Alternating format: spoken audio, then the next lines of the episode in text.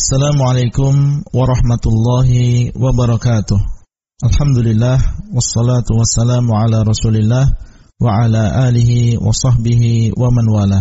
Halaqah yang pertama dari silsilah ilmiah penjelasan kitab Al-Usul Sittah yang dikarang oleh Syekh Muhammad bin Abdul Wahab At-Tamimi rahimahullah. Kita akan bersama-sama mempelajari tentang sebuah kitab yang dikarang oleh Syekh Muhammad bin Abdul Wahab bin Sulaiman At-Tamimi rahimahullah yaitu kitab yang berjudul Al-Usul Sittah yang artinya enam kaidah dan ini adalah termasuk karangan beliau yang juga sangat bermanfaat dan dia meskipun ringkas akan tetapi mengandung banyak faedah yang hendaknya seorang muslim mengetahui faedah-faedah ini. Beliau menyebutkan di dalam kitab ini enam perkara yang sangat penting. Beliau adalah seorang ulama yang bernama Syekh Muhammad bin Abdul Wahab bin Sulaiman At-Tamimi. Beliau lahir pada tahun 1115 Hijriah dan menimba ilmu agama ini semenjak kecil dan di antara gurunya adalah bapak beliau sendiri. Demikian pula ulama-ulama besar yang lain di zaman beliau seperti Syekh Muhammad Al-Hayah As-Sindi dan juga yang lain dan di dalam mencari ilmu beliau telah pergi ke beberapa daerah di antaranya adalah ke Basrah Demikian pula ke daerah-daerah di Hijaz seperti Mekah dan juga Madinah dan menimba ilmu dari para ulama yang tinggal di sana. Dan hampir-hampir beliau menuju ke kota Syam atau ke daerah Syam untuk menimba ilmu di sana hanya karena ada rintangan dan halangan tertentu akhirnya beliau mengurungkan niatnya. Dan beliau termasuk ulama yang gigih di dalam menghidupkan Al-Quran, menghidupkan As-Sunnah, mengajak manusia kembali kepada Allah, bertauhid kepada Allah Taala dan beliau meninggal pada tahun 1206 Hijriah dan telah meninggalkan karangan yang sangat banyak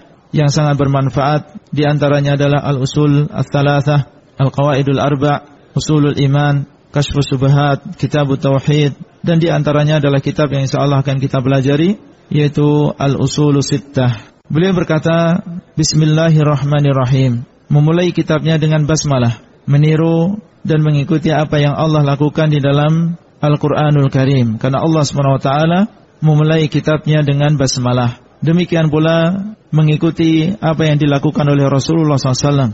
Ketika beliau menulis surat yang isinya adalah dakwah kepada raja-raja yang ada di zaman beliau sallallahu alaihi wasallam.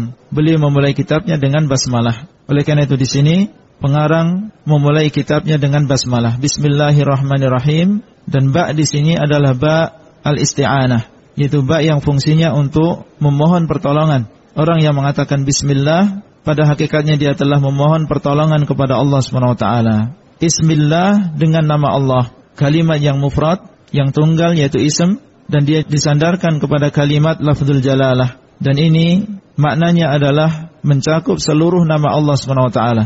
Orang yang mengatakan bismillah berarti dia telah beristi'anah memohon pertolongan dengan seluruh nama Allah taala. Allah lafzul jalalah adalah nama Allah yang paling a'zam, yang paling besar, yang disandarkan kepadanya nama-nama Allah yang lain. Oleh karena itu setelahnya disebutkan Ar-Rahman, Ar-Rahim dan Ar-Rahman, Ar-Rahim adalah nama di antara nama-nama Allah. Diambil dari Ar-Rahmah yang artinya kasih sayang. Dan perbedaan antara Ar-Rahman dengan Ar-Rahim disebutkan oleh para ulama di antaranya bahwasanya Ar-Rahman adalah kasih sayang Allah yang lebih umum, mencakup orang yang beriman dan mencakup orang yang kafir kepada Allah Subhanahu wa taala. Orang kafir juga mendapatkan bagian dari kasih sayang Allah Subhanahu wa taala. Allah memberikan rezeki kepada mereka, memberikan makan kepada mereka, memberikan minum kepada mereka, memberikan kesehatan kepada mereka, memberikan anak, memberikan istri, memberikan harta dan ini semua adalah termasuk kasih sayang Allah Subhanahu wa taala. Adapun Ar-Rahim maka mengandung rahmat, mengandung kasih sayang yang lebih khusus, yaitu kasih sayang yang Allah berikan kepada orang-orang yang beriman, berupa hidayah kepada jalan yang lurus, berupa keimanan, berupa rasa tenang ketika zikrullah. Ini semua adalah termasuk kasih sayang Allah SWT. Akan tetapi dikhususkan oleh Allah SWT kepada orang-orang yang beriman dengan Allah SWT. Itu yang bisa kita sampaikan. Semoga yang sedikit ini bermanfaat. Wabillahi taufiq wal hidayah. Wassalamualaikum warahmatullahi wabarakatuh. Materi audio ini disampaikan di dalam grup WA Halakoh Silsilah Ilmiah HSI Abdullah Rai. Assalamualaikum warahmatullahi wabarakatuh. Alhamdulillah wassalatu wassalamu ala Rasulillah wa ala alihi wa sahbihi wa man wala. Halakah yang kedua dari silsilah ilmiah penjelasan kitab Al-Usul Sittah yang dikarang oleh Syekh Muhammad bin Abdul Wahab At-Tamimi rahimahullah. Kemudian beliau mengatakan min a'jabil ujjab wa akbaril ayat ad-dallati ala qudratil malikil ghallab sittatu usulin bayyanaha Allah Ta'ala bayanan wadihan lil awam fauqa ma yadhunnuhu adh-dhannun. Termasuk sesuatu yang paling mengherankan yang paling menakjubkan dan termasuk tanda-tanda kekuasaan Allah yang paling besar yang menunjukkan tentang kekuasaan Allah zat yang maha menguasai perkara-perkara atau pokok-pokok yang dijelaskan oleh Allah SWT dengan penjelasan yang sangat jelas bahkan dipahami oleh orang-orang awam, orang-orang yang biasa di dalam kecerdasannya di atas dari apa yang disangka oleh orang-orang yang menyangka. Thumma ba'da hadza ghalita fiha kathirun min adkiya'il alam. Kemudian setelah itu salahlah kebanyakan dari orang-orang yang cerdas di antara manusia ini. Wa uqala ibani Adam dan orang-orang yang berakal dari anak-anak Adam. Illa aqallal qalil. Kecuali sedikit saja di antara mereka. Maksud dari ucapan beliau rahimahullah di dalam mukaddimah kita beliau ini bahasanya di sana ada perkara-perkara yang maksudnya adalah enam perkara yang insyaallah akan beliau sebutkan.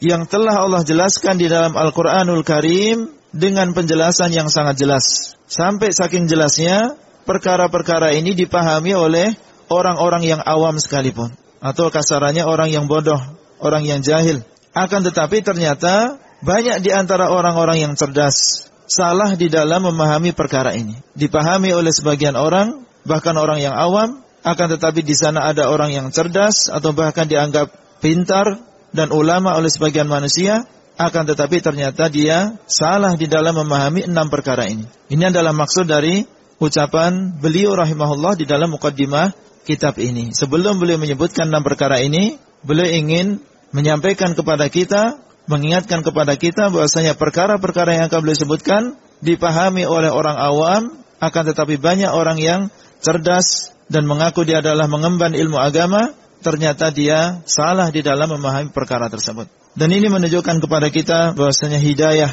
dan taufik adalah di tangan Allah SWT. Tidak berkaitan dengan kecerdasan seseorang. Terkadang Allah SWT menunjukkan al-haq, kebenaran kepada seorang yang mungkin di antara manusia dianggap sebagai orang yang awam. Namun Allah mengharamkan kebenaran ini dari sebagian orang yang dianggap sebagai orang yang cerdas. Dan ini menunjukkan bahwa hidayah dan taufik, petunjuk adalah di tangan Allah SWT. Yudhillu man yasha wa yahdi man yasha. Allah SWT menyesatkan siapa yang dikehendaki dan memberikan hidayah kepada siapa yang dikehendaki. Meskipun dia adalah orang yang awam, dianggap terbelakang oleh sebagian orang, tapi kalau Allah SWT berkehendak memberikan hidayah kepadanya, niscaya dia termasuk orang yang mendapatkan petunjuk.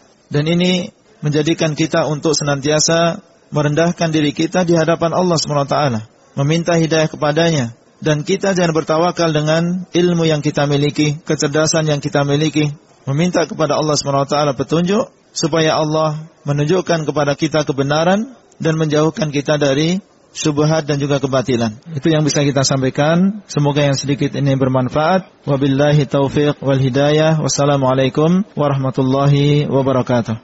Materi audio ini disampaikan di dalam grup WA Halakoh Silsilah Ilmiah HSI Abdullah Rai. Assalamualaikum warahmatullahi wabarakatuh. Alhamdulillah wassalatu wassalamu ala Rasulillah wa ala alihi wa sahbihi wa man wala. Halaqah yang ketiga dari silsilah ilmiah penjelasan kitab Al-Usul Sittah yang dikarang oleh Syekh Muhammad bin Abdul Wahab At-Tamimi rahimahullah. Kemudian beliau menyebutkan perkara yang pertama yang dipahami oleh orang-orang awam di kalangan kaum muslimin akan tetapi banyak orang-orang cerdas yang tidak memahami perkara ini. Beliau mengatakan al-aslul awal. Perkara yang pertama, kaidah yang pertama, ikhlasul dini lillahi ta'ala wahdahu la syarikalah. wa bayanu diddihi alladhi huwa syirku billah. Perkara yang pertama adalah mengikhlaskan agama untuk Allah Subhanahu wa taala. Tidak ada sekutu baginya dan menjelaskan lawan dari keikhlasan ini yaitu syirik kepada Allah Subhanahu wa taala. Di antara perkara yang sudah Allah jelaskan di dalam Al-Qur'an dengan penjelasan yang gamblang, penjelasan yang sangat jelas adalah masalah mengikhlaskan agama ini hanya untuk Allah dan bahwasanya tidak ada sekutu bagi Allah Subhanahu wa taala dan juga penjelasan tentang bahayanya syirik kepada Allah Subhanahu wa taala. Ini semua Allah sebutkan dengan jelas di dalam Al-Qur'an. Wa kaunu aktsaril Qur'ani fi bayani hadzal asl min wujuhin syatta bi kalamin yafhamuhu abladul ammah dan bahwasanya sebagian besar ayat-ayat Al-Qur'an adalah untuk menjelaskan tentang ikhlas kepada Allah SWT di dalam ibadah dan menjelaskan tentang bahayanya kesyirikan di dalam beribadah kepada Allah SWT. Min wujuhin syatta dalam bentuk-bentuk yang sangat berbeda dengan cara yang berbeda. Artinya Allah SWT di dalam Al-Quran menjelaskan tentang perkara ini dalam berbagai cara. Penjelasan. Bikalamin yafhamuhu abladul ammah. Dengan ucapan yang dipahami oleh bahkan orang yang paling bodoh di antara orang-orang awam. Oleh karena itu sebagian ulama mengatakan Al-Quran ini sebenarnya semuanya adalah tauhid dari awal sampai akhir. Dan di antara buktinya surat yang pertama demikian pula surat yang terakhir isinya adalah tentang masalah tauhid. Al-Fatihah penuh dengan makna tauhid. Alhamdulillahi rabbil alamin, ar-rahmanir rahim, maliki yaumiddin, iyyaka na'budu wa iyyaka nasta'in. Di dalamnya ada tauhid asma wa sifat, tauhid rububiyah, dan di dalamnya ada tauhid al-uluhiyah. Iyyaka na'budu wa iyyaka nasta'in. Hanya kepada lah ya Allah kami menyembah dan hanya kepada lah ya Allah kami memohon pertolongan. Demikian pula surat An-Nas. Qul a'udzu birabbin nas, malikin nas, ilahin nas. Ini semua adalah tauhid kepada Allah Subhanahu wa taala. Meminta perlindungan kepada Allah Subhanahu wa taala, raja manusia, sesembahan manusia. Semua surat di dalam Al-Qur'an isinya adalah tentang tauhid. Penjelasan tentang bagaimana keutamaan tauhid, bagaimana cara bertauhid, penjelasan tentang bahaya kesyirikan, apa bentuk kesyirikan, penjelasan tentang pahala bagi orang yang bertauhid, dan adab bagi orang yang berbuat syirik, bahkan kisah-kisah yang ada di dalam Al-Quran, banyak di antaranya yang berkaitan dengan masalah tauhid. Bagaimana kisah Nabi Nuh alaihissalam? Kisahnya adalah bagaimana beliau berdakwah dan mendakwai umatnya kepada tauhid. Demikian pula kisah Nabi Saleh, Nabi Hud, Nabi Shu'aib, dan juga nabi-nabi yang lain. Kalau kita tadaburi, ternyata Al-Quran semuanya adalah masalah tauhid. Masalah mengikhlaskan ibadah untuk Allah SWT dan tentang bahaya kesyirikan. Namun ternyata banyak di antara manusia yang tidak memahami tentang perkara ini. Bahkan termasuk orang yang cerdas di antara mereka. Kenapa demikian? Di antara sebabnya adalah yang pertama al-i'rad, yaitu seseorang berpaling dari agama Allah SWT. Tidak mau mempelajari agama Allah, sibuk dengan yang lain, sibuk dengan dunianya, sibuk dengan hobinya, dan dia berpaling tidak mau menekuni dan tidak mau mempelajari agama Allah SWT. Dan di antara sebabnya adalah al-kibr, sombong. Dia mengetahui kebenaran, akan tetapi dia tidak mau mengamalkan dan menerima kebenaran tersebut. Sebagaimana dilakukan oleh iblis ketika diperintahkan oleh Allah SWT melakukan sujud penghormatan kepada Nabi Adam alaihissalam akan tetapi enggan dan sombong dan dia adalah termasuk orang-orang yang kafir. Al-Quran diturunkan oleh Allah SWT tujuan utamanya adalah untuk diamalkan, ditadaburi, dipahami, dan bukan hanya sekedar dibaca atau diperbaiki tajwidnya atau diambil berkahnya ketika membaca. Semua itu adalah termasuk kebaikan, akan tetapi bukan tujuan utama diturunkannya Al-Quran. Tujuan utama diturunkannya Al-Quran adalah untuk ditadaburi, kemudian setelah itu diamalkan di dalam kehidupan kita sehari-hari. Kitabun anzalnahu ilaika mubarakun liyadabbaru ayatihi waliyatadzakkara ulul albab. Sebuah kitab yang kami turunkan kepadamu yang berbarakah supaya mereka manusia mentadaburi ayat-ayat Allah Subhanahu wa taala. Memikirkan, membaca, kemudian memahami maknanya dan memikirkan makna tersebut. Dan supaya orang-orang yang cerdas dan berakal mengingat Allah SWT dengan membaca ayat-ayat tersebut. Itu yang bisa kita sampaikan. Semoga yang sedikit ini bermanfaat. Wabillahi taufiq wal hidayah. Wassalamualaikum warahmatullahi wabarakatuh. Materi audio ini disampaikan di dalam grup WA Halakoh Silsilah Ilmiah HSI Abdullah Rai. Assalamualaikum warahmatullahi wabarakatuh. Alhamdulillah wassalatu wassalamu ala Rasulillah wa ala alihi wa sahbihi wa man wala. Halaqah yang keempat dari silsilah ilmiah penjelasan kitab Al-Usul Sittah yang dikarang oleh Syekh Muhammad bin Abdul Wahab At-Tamimi rahimahullah. Kemudian beliau mengatakan, "Tsumma lamma sara ala akthar al-ummah ma sar, adhara lahum syaitan al-ikhlasa fi surati tanaqqusi as-salihin wa taqsiri fi hukukihim wa adhara lahum syirka billah fi surati mahabbati salihin wa ittiba'ihim. Kemudian ketika menimpa umat ini apa yang menimpanya? Berupa kejahilan dan lain-lain, maka syaitan menampakkan kepada mereka bahwasanya keikhlasan dan tauhid ini adalah sebagai bentuk penghinaan dan peremehan terhadap orang-orang yang saleh ketika menimpa umat ini kebodohan dan mereka jauh dari ilmu agama, jauh dari bimbingan para ulama, jauh dari petunjuk Al-Quran dan juga hadis, maka syaitan menampakkan kepada mereka bahwasanya tauhid mengisahkan Allah SWT itu artinya adalah meremehkan orang-orang yang soleh dan meremehkan hak-hak mereka. Dan ini adalah salah satu dari bentuk talbis dari syaitan dalam usaha menyesatkan manusia. Syaitan menampakkan di mata manusia bahwasanya orang yang bertauhid berarti dia adalah orang yang tidak menghormati orang yang soleh. Tidak menghormati nabi, tidak menghormati wali. Dan untuk memperjelas perkara ini, kita terangkan tentang bagaimana kisah Nabi Nuh alaihissalam bersama kaumnya. Dan bagaimana awal terjadinya kesyirikan di permukaan bumi ini. Di zaman Nabi Nuh alaihissalam ada lima orang yang soleh.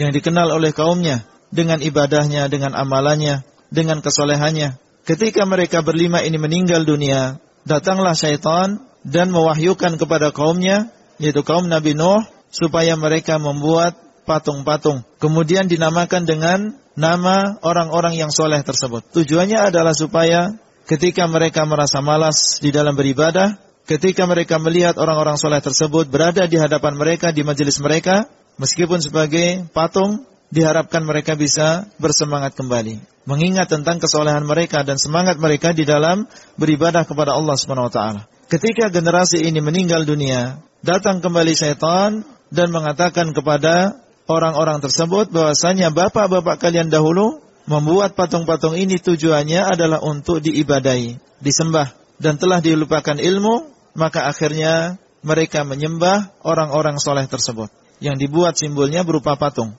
Ini adalah awal terjadinya kesyirikan di permukaan bumi. Allah SWT berfirman, وَقَالُوا لَا تَذَرُنَّ آلِهَتَكُمْ وَلَا تَذَرُنَّ وَدًّا وَلَا سُوَاعًا وَلَا يَغُوثَ وَيَعُوقَ وَنَصْرًا Dan mereka berkata, janganlah kalian tinggalkan sesembahan-sesembahan kalian.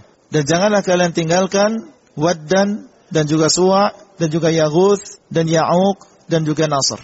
Mereka ini adalah lima nama orang yang soleh ini adalah nama-nama orang-orang soleh yang meninggal yang kemudian disembah oleh kaumnya Nabi Nuh alaihissalam. Ketika terjadi kesyirikan pertama kali di permukaan bumi yang dilakukan oleh kaumnya Nabi Nuh alaihissalam, akhirnya Allah swt mengutus Nabi Nuh yang merupakan rasul yang pertama, mengutus Nabi Nuh alaihissalam kepada mereka untuk mengajak mereka kembali kepada tauhid dan menjauhi kesyirikan ini. Laqad arsalna Nuhan ila qaumihi faqala ya qaumi ibudullah Malakum min ilahin ghairuh. Sungguh-sungguh kami telah mengutus Nuh alaihissalam kepada kaumnya. Faqala ya qaumi ibudullah malakum min ilahin ghairuh. Maka beliau berkata, wahai kaumku, sembahlah Allah, tidak ada sesembahan yang berat disembah oleh kalian kecuali dia.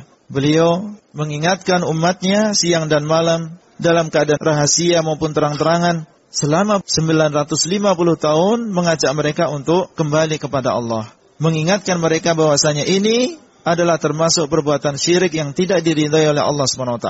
Meskipun yang disembah adalah orang-orang yang soleh. Mengajak mereka untuk bertauhid dan mengisahkan ibadah ini hanya untuk Allah SWT. Namun ternyata yang mengikuti dakwah beliau dan ajakan beliau adalah orang yang sangat sedikit dan menganggap bahwasanya apabila kita hanya menyembah Allah SWT seakan-akan kita ini telah meremehkan orang-orang yang soleh. Ini adalah termasuk talbis dari iblis laknatullah. Menganggap atau menunjukkan di mata manusia bahwasanya ikhlas kepada Allah berarti kita harus meremehkan dan merendahkan kedudukan orang-orang yang soleh. Oleh karena itu banyak di antara mereka yang menolak dakwahnya Nabi Nuh alaihissalam, Allah berfirman, "Wa qalu la tadarunna alihatakum." Mereka saling berwasiat di antara mereka, janganlah kalian tinggalkan sesembahan-sesembahan kalian. Kita harus menghormati orang yang soleh, kita harus menjunjung tinggi kedudukan mereka. Apabila diminta dan diseru hanya menyembah kepada Allah, hati mereka resah, hati mereka gelisah. Wa idza dzukirallahu wahdahu isma'azzat qulubul ladzina la yu'minuna bil akhirah wa idza ladzina min dunihi idahum.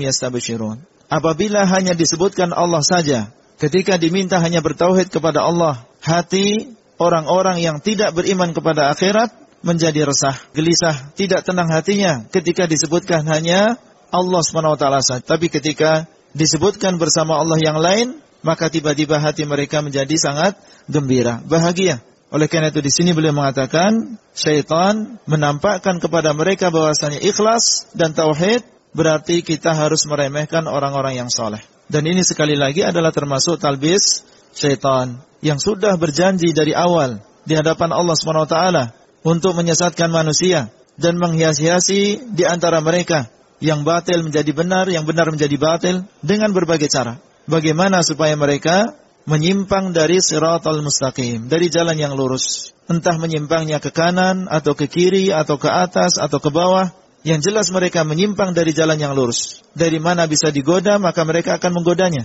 La aqa'udanna lahum siratakal mustaqim, thumma la'atiyannahum min baini aidihim wa min khalfihim wa an aimanihim wa an syama'ilihim wa la tajidu aktharahum syakirin. Berjanji untuk menyesatkan mereka dari siratal mustaqim dan akan didatangi baik dari kanannya, dari kirinya, dari atasnya, dari bawahnya, sehingga mereka menjadi orang-orang yang tidak bersyukur kepada Allah Subhanahu wa taala. Di antaranya adalah seperti yang disebutkan oleh Syekh di sini, menghias-hiasi di mata manusia bahwasanya orang yang bertauhid berarti dia meremehkan orang-orang yang soleh. Itu yang bisa kita sampaikan. Semoga yang sedikit ini bermanfaat. Wabillahi taufiq wal hidayah. Wassalamualaikum warahmatullahi wabarakatuh. Materi audio ini disampaikan di dalam grup WA Halakoh Silsilah Ilmiah HSI Abdullah Rai. Assalamualaikum warahmatullahi wabarakatuh.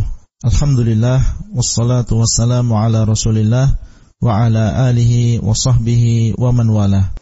Halaqah yang kelima dari silsilah ilmiah penjelasan kitab Al-Usul Sittah yang dikarang oleh Syekh Muhammad bin Abdul Wahab At-Tamimi rahimahullah. Kemudian beliau mengatakan wa adhara lahum syirka billah fi surati mahabbati salihin wattibaihim dan mereka yaitu syaitan menjerumuskan manusia ke dalam kesyirikan kepada Allah dengan dipoles seakan-akan itu adalah termasuk mencintai orang-orang yang soleh dan mengikuti mereka.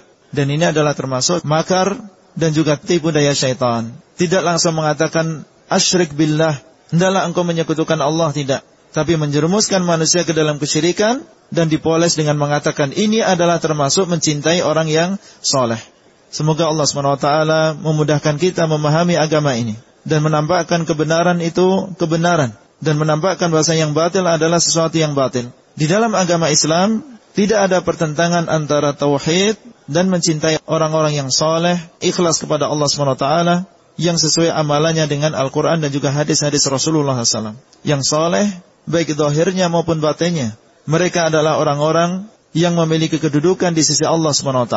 Dengan ketakwaan mereka. Inna akramakum indallahi atqakum. Sesungguhnya orang yang paling mulia di sisi Allah SWT di antara kalian adalah orang-orang yang paling bertakwa di antara kalian. Orang-orang yang soleh dan mereka bertingkat-tingkat ketakwaannya, kita diperintahkan untuk menghormati mereka. Innama yakshallaha min ibadihil ulama. Sesungguhnya orang-orang yang takut kepada Allah di antara hamba-hambanya adalah para ulama dan Rasulullah SAW bersabda al-ulama'u warathatul anbiya para ulama adalah pewaris para nabi mewarisi ilmu mereka mengajak manusia untuk berpegang teguh dengan warisan para nabi. Para ulama jelas memiliki keutamaan yang tinggi di sisi Allah Subhanahu wa taala. Dan kita diperintahkan untuk mencintai, mengikuti, meneladani mereka di dalam kesalehan ini, ini adalah cara untuk mencintai orang-orang yang soleh. Yaitu dengan mencintai mereka dengan hati kita, sesuai dengan kadar keimanan mereka, demikian pula mengikuti mereka dan meneladani mereka di dalam ibadah mereka kepada Allah SWT. Menghormati orang yang soleh dan mencintai mereka adalah diperintahkan. Namun, penghormatan ini memiliki batasan-batasan yang telah ditentukan oleh syariat. Ada batasan-batasan yang telah ditentukan oleh Allah dan Rasulnya dan tidak boleh penghormatan kita kepada orang-orang yang soleh melebihi dari batasan-batasan ini. Kalau sampai melebihi, maka berarti masuk di dalam apa yang dinamakan dengan al-ghulu, berlebih-lebihan terhadap orang yang soleh. Dan ghulu terhadap orang-orang yang soleh adalah sebab terjadinya kesyirikan pertama kali di permukaan bumi ini. Seperti yang terjadi pada kaumnya Nabi Nuh alaihissalam. Oleh karena itu Allah SWT mencela ahlul kitab. Karena mereka berlebih-lebihan terhadap Nabi Isa alaihissalam. Beliau adalah seorang rasul, seorang hamba. Tetapi mereka saking hulunya berlebih-lebihan mengatakan bahwasanya Nabi Isa adalah anak Allah SWT. Ya ahlal kitab, dinikum, wa la taqulu ala Allah illa al-haq. Innamal masihu Isa bin Maryam Rasulullah wa kalimatuhu alqaha ila Maryam wa ruhum min. Fa'aminu billahi wa rasulih. Wahai ahlul kitab, janganlah kalian gulu di dalam agama kalian dan janganlah kalian mengatakan atas nama Allah kecuali yang hak, kecuali yang memang ada dalilnya. Sementara ucapan mereka Isa adalah anak Allah ini adalah suatu yang tanpa ada dalil dari Allah. Sesungguhnya Isa bin Maryam adalah seorang Rasulullah, bukan seorang anak Allah. Dan kalimat Allah yang Allah tiupkan pada Maryam. Yaitu dengan ucapan Allah kun fayakun. Allah SWT mencela orang-orang ahlul kitab, orang-orang Nasrani, karena mereka gulu terhadap orang yang soleh. Para nabi adalah pemukanya orang-orang yang soleh.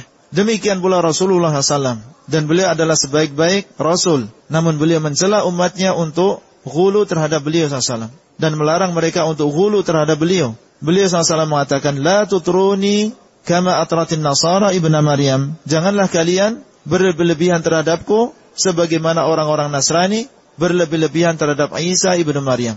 Larangan dari beliau salam kepada kita semua meskipun kita mencintai beliau salam. La yu'minu ahadukum hatta akuna ahabba ilaihi min walidihi wa walidihi wa nasi ajma'in. Dan tidak akan dinamakan seseorang beriman sampai mencintai beliau lebih dari anaknya, lebih dari orang tuanya, lebih dari semua manusia. Akan tetapi beliau melarang kita berlebih-lebihan terhadap beliau SAW. Innama ana abdun faqulu abdullahi wa rasuluh. Sesungguhnya aku adalah seorang hamba, bukan sesembahan, bukan seorang Tuhan. Tapi aku adalah seorang hamba yang menyembah kepada Allah. Faqulu abdullahi wa rasuluh. Maka katakanlah oleh kalian bahwasanya aku adalah seorang hamba Allah dan juga seorang rasul. Makanya di dalam syahadat wa asyhadu anna Muhammadan abduhu wa rasuluh dan aku bersaksi bahwa Muhammad adalah hamba Allah dan juga Rasulnya. Pertama kita bersaksi bahwa beliau adalah seorang hamba, artinya tidak disembah. Dan kedua kita bersaksi bahwa beliau adalah seorang Rasul, artinya harus dibenarkan dan diikuti syariatnya. Kalau kita dilarang untuk berlebih-lebihan kepada beliau salam, tentunya kepada yang lain lebih dilarang. Tidak ada yang lebih mulia kedudukannya di sisi Allah daripada beliau salam. Dan di antara bentuk gulu terhadap orang-orang yang soleh di zaman sekarang adalah di antaranya berdoa kepada orang-orang yang soleh yang sudah meninggal atau dinamakan dengan tawasul. Demikian pula membangun kuburan mereka, menghias-hiasi kuburan mereka. Demikian pula beriktikaf, berdiam diri di kuburan mereka. Ini semua adalah termasuk bentuk di antara gulu terhadap orang-orang yang soleh. Berdoa adalah termasuk ibadah yang tidak boleh diserahkan kecuali kepada Allah Subhanahu wa taala. Itu yang bisa kita sampaikan. Semoga yang sedikit ini bermanfaat. Wabillahi taufiq wal hidayah. Wassalamualaikum warahmatullahi wabarakatuh. Materi audio ini disampaikan di dalam grup WA Halaqah Silsilah Ilmiah HSI Abdullah Rai. Assalamualaikum warahmatullahi wabarakatuh. Alhamdulillah wassalatu wassalamu ala Rasulillah wa ala alihi wa sahbihi wa man wala. Halaqah yang keenam dari silsilah ilmiah penjelasan kitab Al-Usul Sittah yang dikarang oleh Syekh Muhammad bin Abdul Wahab At-Tamimi rahimahullah. Beliau mengatakan al-aslu tsani, pokok yang kedua, amarallah bil ijtima' fid din wa naha anit tafarruqi fih.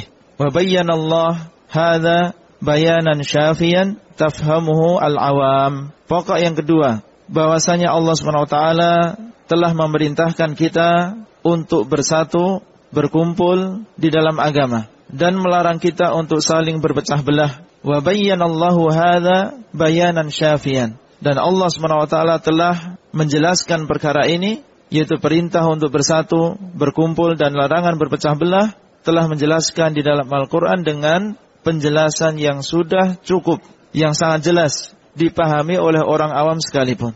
Artinya apa yang Allah perintahkan tersebut bukanlah sesuatu yang sulit untuk dipahami. Ayat-ayat yang menjelaskan tentang perintah untuk bersatu adalah ayat-ayat yang jelas. Dipahami oleh seorang yang awam, seorang yang cerdas, semuanya memahami tentang perintah Allah SWT ini. Di antaranya adalah firman Allah SWT, Ya ayuhalladzina amanu taqullah haqqa tuqatihi wa la tamutunna illa wa antum muslimun. Wahai orang-orang yang beriman, bertakwalah kalian kepada Allah dengan sebenar-benar takwa dan janganlah kalian meninggal dunia kecuali kalian dalam keadaan sebagai seorang yang muslim menyerahkan dirinya kepada Allah. Kemudian Allah berfirman, "Wa'tasimu bihablillahi jami'an wa la tafarraqu." Dan hendaklah kalian semua berpegang teguh dengan hablullah, yaitu dengan Al-Qur'an. Berpegang teguh dengan as-sunnah. Jami'an kalian semuanya, baik yang laki-laki maupun wanita, semuanya diperintahkan oleh Allah SWT untuk berpegang teguh dengan Al-Quran. Semuanya. Dan janganlah kalian saling berpecah belah. Jelas ayat ini menunjukkan kepada kita tentang perintah dari Allah SWT supaya kita semuanya bersatu. Di dalam berpegang teguh dengan Al-Quran, berpegang teguh dengan As-Sunnah, berpegang teguh dengan agama ini dan jelas menunjukkan tentang larangan berpecah belah di dalam agama. Karena Allah berfirman, "Wala tafarraqu" dan janganlah kalian saling berpecah belah. Orang yang awam pun memahami tentang firman Allah SWT ini. Dan di dalam ayat yang lain Allah mengatakan, "Wala takunu kalladzina tafarraqu waqtalafu min ba'di ma ja'ahumul bayyinat." Dan janganlah kalian seperti orang-orang yang saling berpecah belah, saling berikhtilaf setelah datang kepada mereka al-bayyinat Keterangan yang jelas, dalil yang jelas. Wa ulaika lahum adzabun azim dan merekalah orang-orang yang mendapatkan azab yang pedih. Orang yang berpecah belah dan berselisih padahal sudah mengetahui dalilnya, maka ini mendapatkan ancaman azab dari Allah Subhanahu wa taala. Di dalam ayat yang lain Allah mengatakan syara'a lakum minad din ma wasa bihi Nuhan walladhi auhayna ilaik wa ma wasayna bihi Ibrahim wa Musa wa Isa an aqimud din wa la tatafarraqu fi. Dan Allah Subhanahu wa taala telah mensyariatkan bagi kalian dari agama ini apa yang Allah wasiatkan kepada Nuh dan telah diwahyukan kepadamu wahai Muhammad dan apa yang telah kami wasiatkan kepada Ibrahim dan juga Musa dan juga Isa hendaklah kalian menegakkan agama ini dan janganlah kalian saling berpecah belah di dalam agama ini. Perintah dari Allah Swt dan ini yang diwahyukan oleh Allah kepada Nuh, kepada Ibrahim, kepada Musa, kepada Isa, kepada Rasulullah SAW supaya kita menjalankan agama ini dan supaya kita tidak saling berselisih dan berpecah belah di antara kita. Di dalam ayat yang lain Allah mengatakan innalladzina farraqu dinahum wa kanu syi'a lasta minhum fi syai' innama amruhum ilallah. Sesungguhnya orang-orang yang memecah belah agamanya dan mereka saling berkelompok-kelompok. Engkau wahai Muhammad bukan termasuk golongan mereka dan urusan mereka perkara mereka dikembalikan kepada Allah taala ayat yang banyak yang menunjukkan tentang perintah Allah SWT kepada kita untuk bersatu di dalam agama Allah, bersatu di dalam hak, bersatu di dalam berpegang teguh dengan Al-Quran dan sunnah Rasulullah SAW dan larangan untuk berpecah belah di dalam agama ini. Orang yang awam sekalipun mereka memahami tentang perkara ini. Oleh karena itu beliau mengatakan ayat-ayat ini dipahami oleh orang-orang awam sekalipun, apalagi oleh para ulama dan para penuntut ilmu. Kemudian beliau mengatakan wa nahana an nakuna kalladzina tafarraqu wa fahalaku.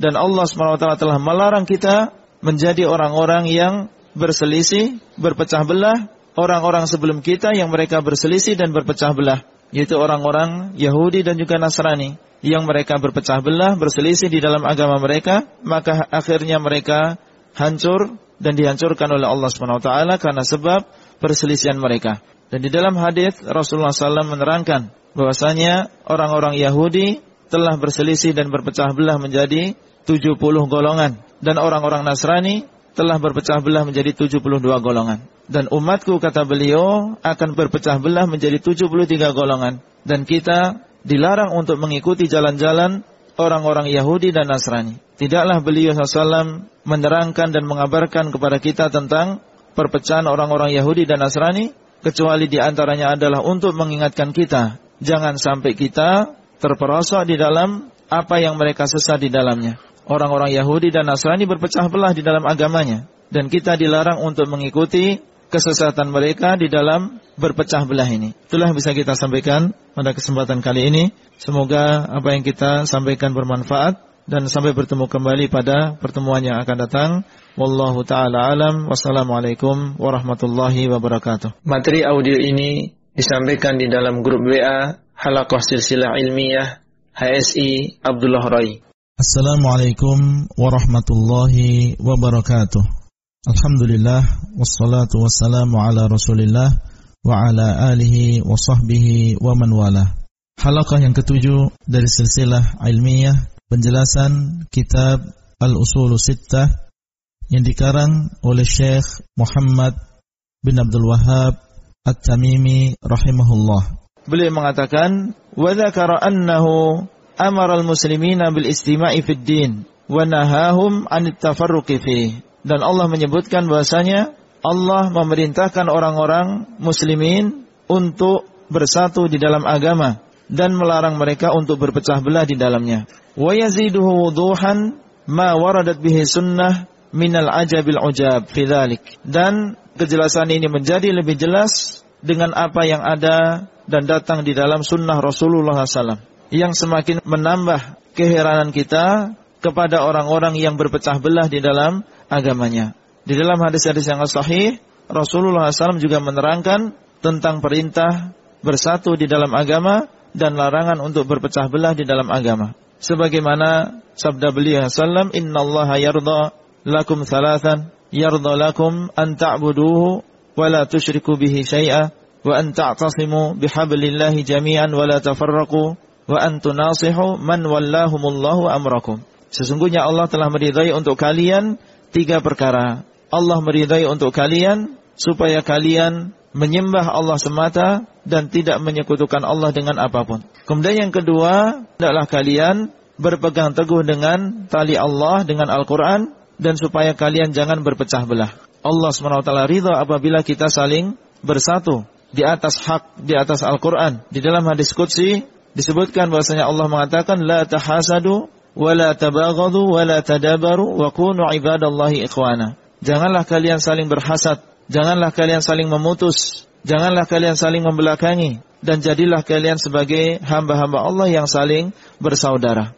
Jelas dijelaskan oleh beliau salam perintah untuk menjadi hamba-hamba Allah yang bersaudara, tidak saling hasad, tidak saling memutus, dan beliau mengatakan al-muslim akhul muslim. Seorang muslim adalah saudara muslim yang lain, la yadlimuhu wa la yahqiruhu wa la yakhduluhu. Tidak mendoliminya, tidak menghinanya, tidak meninggalkannya ketika dia butuh pertolongan. Ini adalah perintah-perintah dari Nabi SAW supaya kita saling bersatu dan tidak berpecah belah. Oleh karena itu di dalam Islam Allah SWT melarang perkara-perkara yang kira-kira menjadikan permusuhan di antara kita. Dilarang kita ghibah, membicarakan kejelekan orang lain. Dilarang mengadu domba. Bahkan dilarang minuman keras. Demikian pula perjudian di antara hikmahnya adalah untuk ini. Karena dua perkara ini menjadi wasilah perantara bagi syaitan untuk memecah belah di antara kaum muslimin. Dengan sebab khamr dan juga dengan sebab perjudian innama yuridu syaitan ayyuqi'a bainakumul adawata wal baghdha fil khamri wal maisir.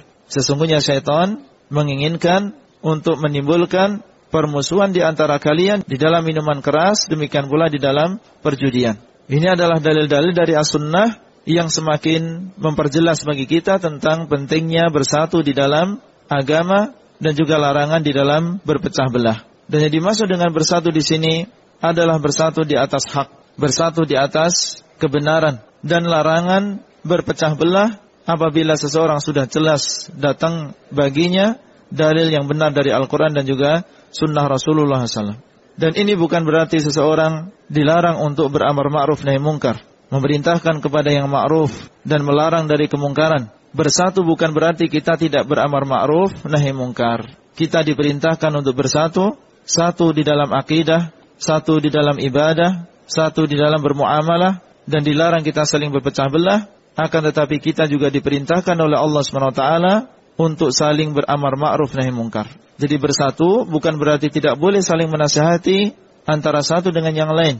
Bukan berarti tidak boleh kita saling beramar ma'ruf nahi mungkar. Bahkan persatuan umat Islam di antara wasilahnya adalah dengan beramar ma'ruf nahi mungkar. Oleh karena itu ketika Allah SWT di dalam ayat menyebutkan tentang perintah bersatu, wa'tasimu bihablillahi jami'an wa la tafarraqu, hendaklah kalian berpegang teguh dengan hablullah Al-Qur'an dan jangan saling berpecah belah di dalam ayat setelahnya Allah SWT memerintahkan kita untuk beramar ma'ruf nahi munkar. Allah mengatakan wal takum minkum ummatu yad'una ilal khair wa ya'muruna bil ma'ruf wa yanhauna 'anil munkar wa ulaika humul muflihun. Dan adalah ada di antara kalian golongan yang dia mengajak kepada kebaikan dan beramar ma'ruf nahi munkar. Wa ulaika humul muflihun dan merekalah orang-orang yang beruntung. Itulah yang bisa kita sampaikan pada kesempatan kali ini. Semoga apa yang kita sampaikan bermanfaat dan sampai bertemu kembali pada pertemuan yang akan datang. Wallahu taala alam. Wassalamualaikum warahmatullahi wabarakatuh. Materi audio ini disampaikan di dalam grup WA Halakoh Silsilah Ilmiah HSI Abdullah Roy. Assalamualaikum warahmatullahi wabarakatuh. Alhamdulillah wassalatu wassalamu ala Rasulillah wa ala alihi wa sahbihi wa man wala. Halaqah yang ke-8 dari silsilah ilmiah penjelasan kitab Al-Usul Sittah yang dikarang oleh Syekh Muhammad bin Abdul Wahab At-Tamimi rahimahullah. Bersatu bukan berarti kita meninggalkan amar ma'ruf nahi mungkar. Beramar ma'ruf nahi mungkar adalah sifat orang yang beriman. Wal mu'minuna wal mu'minat ba'duhum awliya'u ba'd ya'muruna bil ma'ruf wa yanhauna 'anil munkar. Dan orang-orang yang beriman, yang laki-laki dan juga yang wanita, sebagian mereka adalah wali bagi sebagian yang lain. Mereka saling beramar ma'ruf nahi munkar. Menunjukkan bahwasanya di antara sifat orang yang beriman adalah beramar ma'ruf nahi munkar. Dan bahwasanya amar ma'ruf nahi munkar bukan berarti kita berpecah belah di dalam agama. Tentunya yang dimaksud dengan amar ma'ruf nahi munkar di sini adalah amar ma'ruf nahi munkar yang mengikuti batasan-batasan syariat, adab-adab yang telah ditentukan oleh syariat, bukan hanya sekedar amar ma'ruf nahi mungkar yang didasari oleh semangat akan tetapi tidak beraturan. Jadi amar ma'ruf nahi mungkar adalah perintah Allah SWT dan Rasulnya dan caranya, adab-adabnya, hukum-hukumnya telah ditentukan oleh Allah dan Rasulnya. Di antaranya adalah tidak ada pengingkaran di dalam masalah ijtihadiyah, yaitu masalah yang masih menerima ijtihad di dalamnya karena tidak ada nas di dalam perkara tersebut. Sebagian ulama, sebagian imam yang empat mengatakan demikian, sebagian imam yang lain mengatakan demikian, maka di dalam perkara ini tidak ada pengingkaran. Seperti misalnya sebagian menganggap bahwasanya menyentuh lawan jenis adalah membatalkan wudhu. Sebagian yang lain mengatakan tidak membatalkan wudhu. Atau dalam masalah yang lain, memakan daging onta membatalkan wudhu. Sebagian yang lain mengatakan tidak membatalkan wudhu. Maka ini adalah termasuk masalah-masalah ijtihadiyah yang menerima ijtihad di dalamnya karena tidak ada nas yang sorih. Dalam masalah seperti ini tidak ada pengingkaran. Namun di dalam perkara yang jelas di sana ada nas yang sorih dan perkara ini tidak ada di antara sahabat yang berselisih di dalamnya, maka tidak sepantasnya seorang muslim dan juga muslimah berselisih di dalam perkara tersebut. Seperti misalnya ada sebagian yang meyakini adanya nabi setelah Nabi Muhammad dan ada sebagian yang mengatakan tidak ada nabi setelah Nabi Muhammad SAW. Di dalam perkara seperti ini tidak boleh di antara kita saling berselisih. Karena jelas di dalam Al-Quran Allah mengabarkan bahwa Nabi Muhammad SAW adalah penutup para nabi. Wa khataman nabiyyin. Demikian pula di dalam hadis. Wa ana khatamun nabiyyin la nabiyya ba'di. Dan aku adalah penutup para nabi, tidak ada nabi setelahku. Dan tidak ada di antara sahabat radhiyallahu anhum, para tabi'in, para tabi' tabi'in yang mereka meyakini ada nabi setelah Nabi Muhammad SAW. Bahkan setiap orang yang mengaku menjadi nabi setelah itu, maka dia adalah seorang pendusta yang harus diperangi. Tidak boleh ada di antara orang Islam yang meyakini bahwasanya ada nabi setelah Nabi Muhammad SAW. Perkara yang seperti ini harus diingkari dan ini bukan termasuk perkara ijtihadiyah. Demikian pula orang yang meyakini bahwasanya Al-Quran ini telah ditambah atau telah dikurang atau orang-orang yang mencela para sahabat Rasulullah SAW maka ini adalah perpecahan yang tercela. Tidak boleh seorang muslim mengatakan bahwasanya Al-Quran telah dirubah, telah ditambah, telah dikurangi dan tidak boleh mengatakan bahwasanya para sahabat mereka adalah orang-orang yang tercela atau orang-orang yang murtad karena Allah SWT telah menjelaskan di dalam Al-Qur'an bahwasanya Allah telah menjaga Al-Qur'an. Inna nahnu nazzalna dzikra wa inna lahu lahafizun. Sesungguhnya kami telah menurunkan Al-Qur'an dan sesungguhnya kami akan menjaganya. Menjaga Al-Qur'an baik dari lafadznya maupun dari maknanya. La ya'tihil batilu min baini yadayhi wala min khalfih. Tidak akan datang ke dalam Al-Qur'an sebuah kebatilan baik dari depannya maupun dari belakangnya. Allah SWT telah berjanji untuk menjaga Al-Quran. Tidak boleh ada seorang yang mengaku dirinya muslim mengatakan bahwasanya Al-Quran telah ditambah atau dikurang. Seandainya ada seseorang di atas gunung dan dia di dalam gua berusaha untuk menambah satu huruf pun di dalam Al-Quran, niscaya Allah SWT akan menampakkan itu di tengah-tengah manusia. Tidak boleh ada seorang yang mengaku dirinya muslim, mencela para sahabat radhiyallahu anhu, mencela mereka atau bahkan mengkafirkan mereka. Karena di dalam Al-Quran Allah SWT jelas-jelas memuji para sahabat radhiyallahu anhum dalam ayat yang banyak. Muhammadur Rasulullah walladzina ma'ahu asyidda'u 'alal kuffar ruhama'u bainahum tarahum ruk'an sujjadan. Di dalam ayat yang lain Allah mengatakan wasabiqunal awwalun minal muhajirin wal ansar walladzina tabauhum bi ihsan radhiyallahu anhum wa radu'an. Allah meridai para sahabat radhiyallahu anhu. Bagaimana seseorang mengatakan bahwasanya para sahabat kafir padahal Allah SWT telah meridai mereka dan mereka pun ridha kepada Allah SWT. Perbedaan pendapat seperti ini adalah perbedaan pendapat yang tercela harus diingkari dan dijelaskan kepada umat.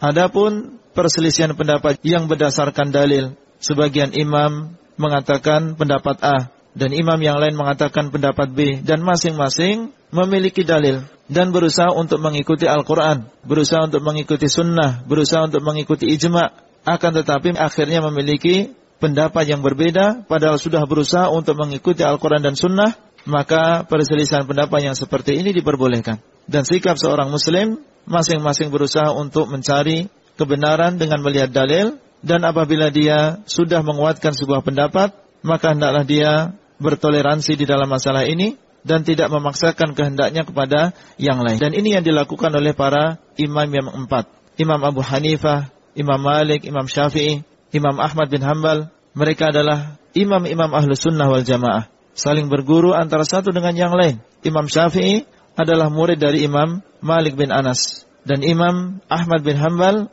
adalah murid dari Imam Syafi'i rahimahullah. Imam Ahmad berguru kepada Imam Syafi'i dan Imam Syafi'i berguru kepada Imam Malik. Akan tapi tidak pernah terdengar bahwasanya mereka saling mencela satu dengan yang lain. Bahkan sebagian berimam kepada imam yang lain.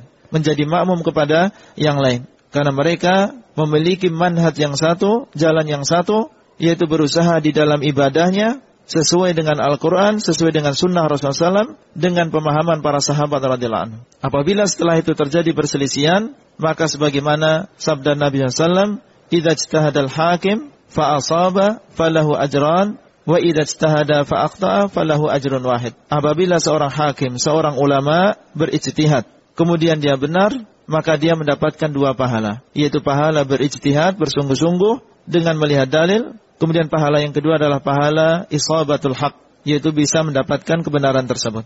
Akan tetapi apabila dia berijtihad, kemudian dia salah di dalam ijtihadnya, maka dia mendapatkan satu pahala, yaitu pahala berijtihad pahala bersungguh-sungguh di dalam mencari kebenaran. Ini di dalam masa ilu al-ijtihadiyah. Itulah yang bisa kita sampaikan pada kesempatan kali ini. Semoga apa yang kita sampaikan bermanfaat dan sampai bertemu kembali pada pertemuan yang akan datang. Wallahu taala alam. Wassalamualaikum warahmatullahi wabarakatuh. Materi audio ini disampaikan di dalam grup WA Halaqah Silsilah Ilmiah HSI Abdullah Rai. Assalamualaikum warahmatullahi wabarakatuh. Alhamdulillah wassalatu wassalamu ala Rasulillah wa ala alihi wa sahbihi wa man wala.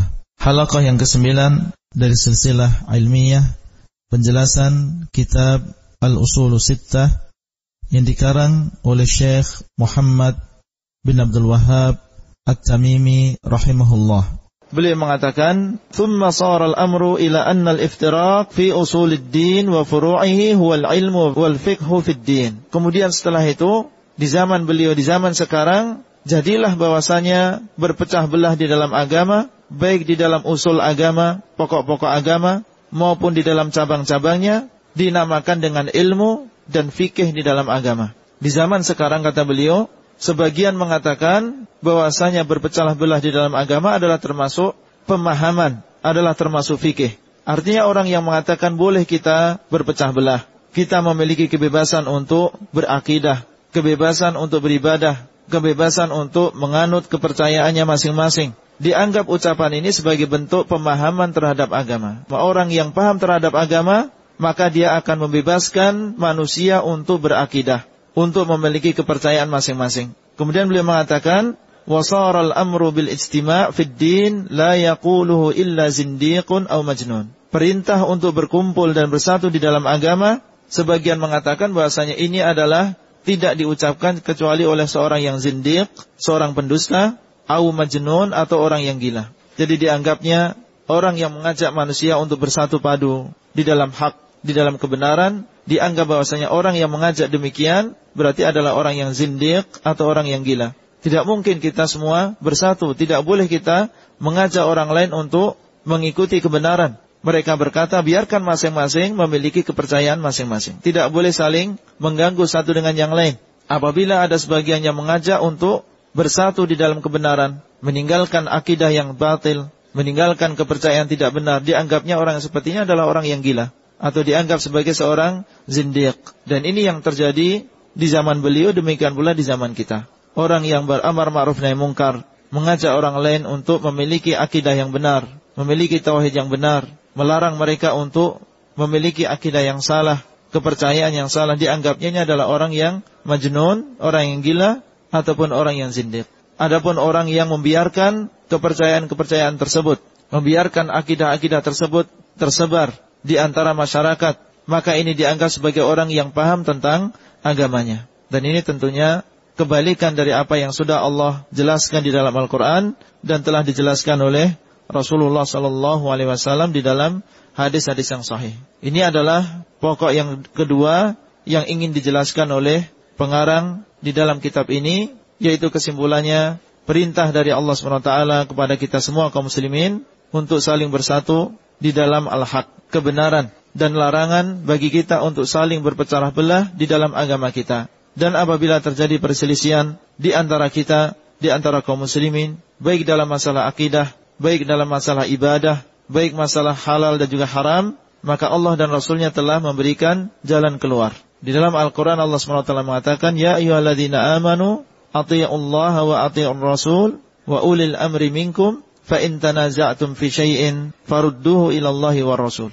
In kuntum tu'minuna billahi wal yawmil akhir. Wahai orang-orang yang beriman, hendaklah kalian taat kepada Allah dan hendaklah kalian taat kepada Rasul dan juga pemerintah kalian, penguasa kalian. Maka apabila kalian saling berselisih di dalam satu perkara, baik dalam masalah akidah, masalah ibadah, masalah yang lain, maka hendaklah kalian kembalikan kepada Allah dan juga kepada Rasulnya. Dikembalikan kepada Allah, dikembalikan kepada Al-Quran. Dilihat apakah sesuai dengan Al-Quran atau tidak pendapat kita. Kembalikanlah kepada Rasul kembalikan kepada hadis Nabi Shallallahu Alaihi Wasallam. Apakah pendapat kita sesuai dengan hadis Rasulullah SAW atau tidak? Kalau sesuai, maka kita amalkan dan kalau tidak sesuai, maka harus kita tinggalkan. Dan ini kata Allah, apabila kalian benar-benar beriman kepada Allah dan beriman kepada hari akhir, hendaklah kalian mengembalikan perselisihan kita kepada Allah dan juga Rasulnya. Apabila di antara dua orang saling berselisih, satunya mengatakan sunnah, satunya mengatakan tidak disunahkan, maka masing-masing harus mengembalikan kepada Allah dan Rasulnya. Kalau Allah dan Rasulnya mengatakan sunnah, maka semuanya harus sami'na wa ata'na. Mendengar dan taat. Tidak boleh ada di antara kita yang memiliki pilihan yang lain di dalam perpecahan ini. Apabila Allah mengatakan A dan Rasulnya mengatakan A, maka semuanya harus mengatakan A tersebut. Di dalam hadis Rasulullah SAW mengatakan, Wa innahu mayya minkum fasayara ikhtilafan kathira fa'alaikum bisunnati wa sunnatil khulafa'ir rasyidin. Sesungguhnya barang siapa yang hidup di antara kalian setelahku, maka dia akan melihat perselisihan yang banyak. Maka beliau mengatakan, maka hendaklah kalian berpegang teguh dengan sunnahku dan sunnah para khulafa rasyidin. Ketika melihat perselisihan yang banyak, perpecahan yang banyak di antara umat, maka petunjuk beliau SAW supaya kita kembali kepada sunnah beliau dan juga kepada sunnah para khulafa rasyidin. Ini adalah petunjuk Allah dan Rasulnya ketika terjadi perselisihan. Itulah yang bisa kita sampaikan pada kesempatan kali ini. Semoga apa yang kita sampaikan bermanfaat dan sampai bertemu kembali pada pertemuan yang akan datang. Wallahu taala alam. Wassalamualaikum warahmatullahi wabarakatuh. Materi audio ini disampaikan di dalam grup WA Halaqah Silsilah Ilmiah HSI Abdullah Rai. Assalamualaikum warahmatullahi wabarakatuh. Alhamdulillah wassalatu wassalamu ala Rasulillah wa ala alihi wa sahbihi wa man wala. Halaqah yang ke-10 dari silsilah ilmiah penjelasan kitab Al-Usul Sittah yang dikarang oleh Syekh Muhammad bin Abdul Wahab At-Tamimi rahimahullah. Beliau mengatakan al-aslu thalith, perkara pokok yang ketiga, anna min tamamil istima' as-sam'a wa ta'ata liman ta'ammara alaina walau kana 'abdan habasyian. Sesungguhnya termasuk di antara kesempurnaan bersatu adalah mendengar dan taat kepada orang yang telah berkuasa atas kita atau kepada pemerintah, para penguasa kita. Beliau mengatakan ini adalah termasuk kesempurnaan persatuan. Setelah beliau membahas tentang masalah bersatu di atas hak, di atas Al-Quran, di atas hadis dengan pemahaman para sahabat radhiyallahu anhum, maka beliau menyebutkan pada perkara yang ketiga ini bahwasanya di antara yang menyempurnakan persatuan di antara kaum muslimin adalah apabila mereka mau mendengar dan taat kepada penguasanya. Dan ucapan ini adalah ucapan yang hak. Beliau mengatakan ini adalah kesempurnaan dari makna persatuan. Tidak mungkin kaum muslimin bisa bersatu kecuali apabila di sana ada penguasa, ada pemerintah yang dia akan memberikan hak kepada yang berhak, melindungi orang yang terdolimi, beramar ma'ruf nahi mungkar, menegakkan syariat dan melakukan perkara-perkara yang lain baik yang berhubungan dengan dunia maupun yang berhubungan dengan ibadah yang tidak mungkin dilakukan kecuali apabila di sana ada penguasa dan tidak bermanfaat adanya seorang penguasa dan pemerintah kecuali apabila rakyatnya mereka mau mendengar dan taat kepada penguasa.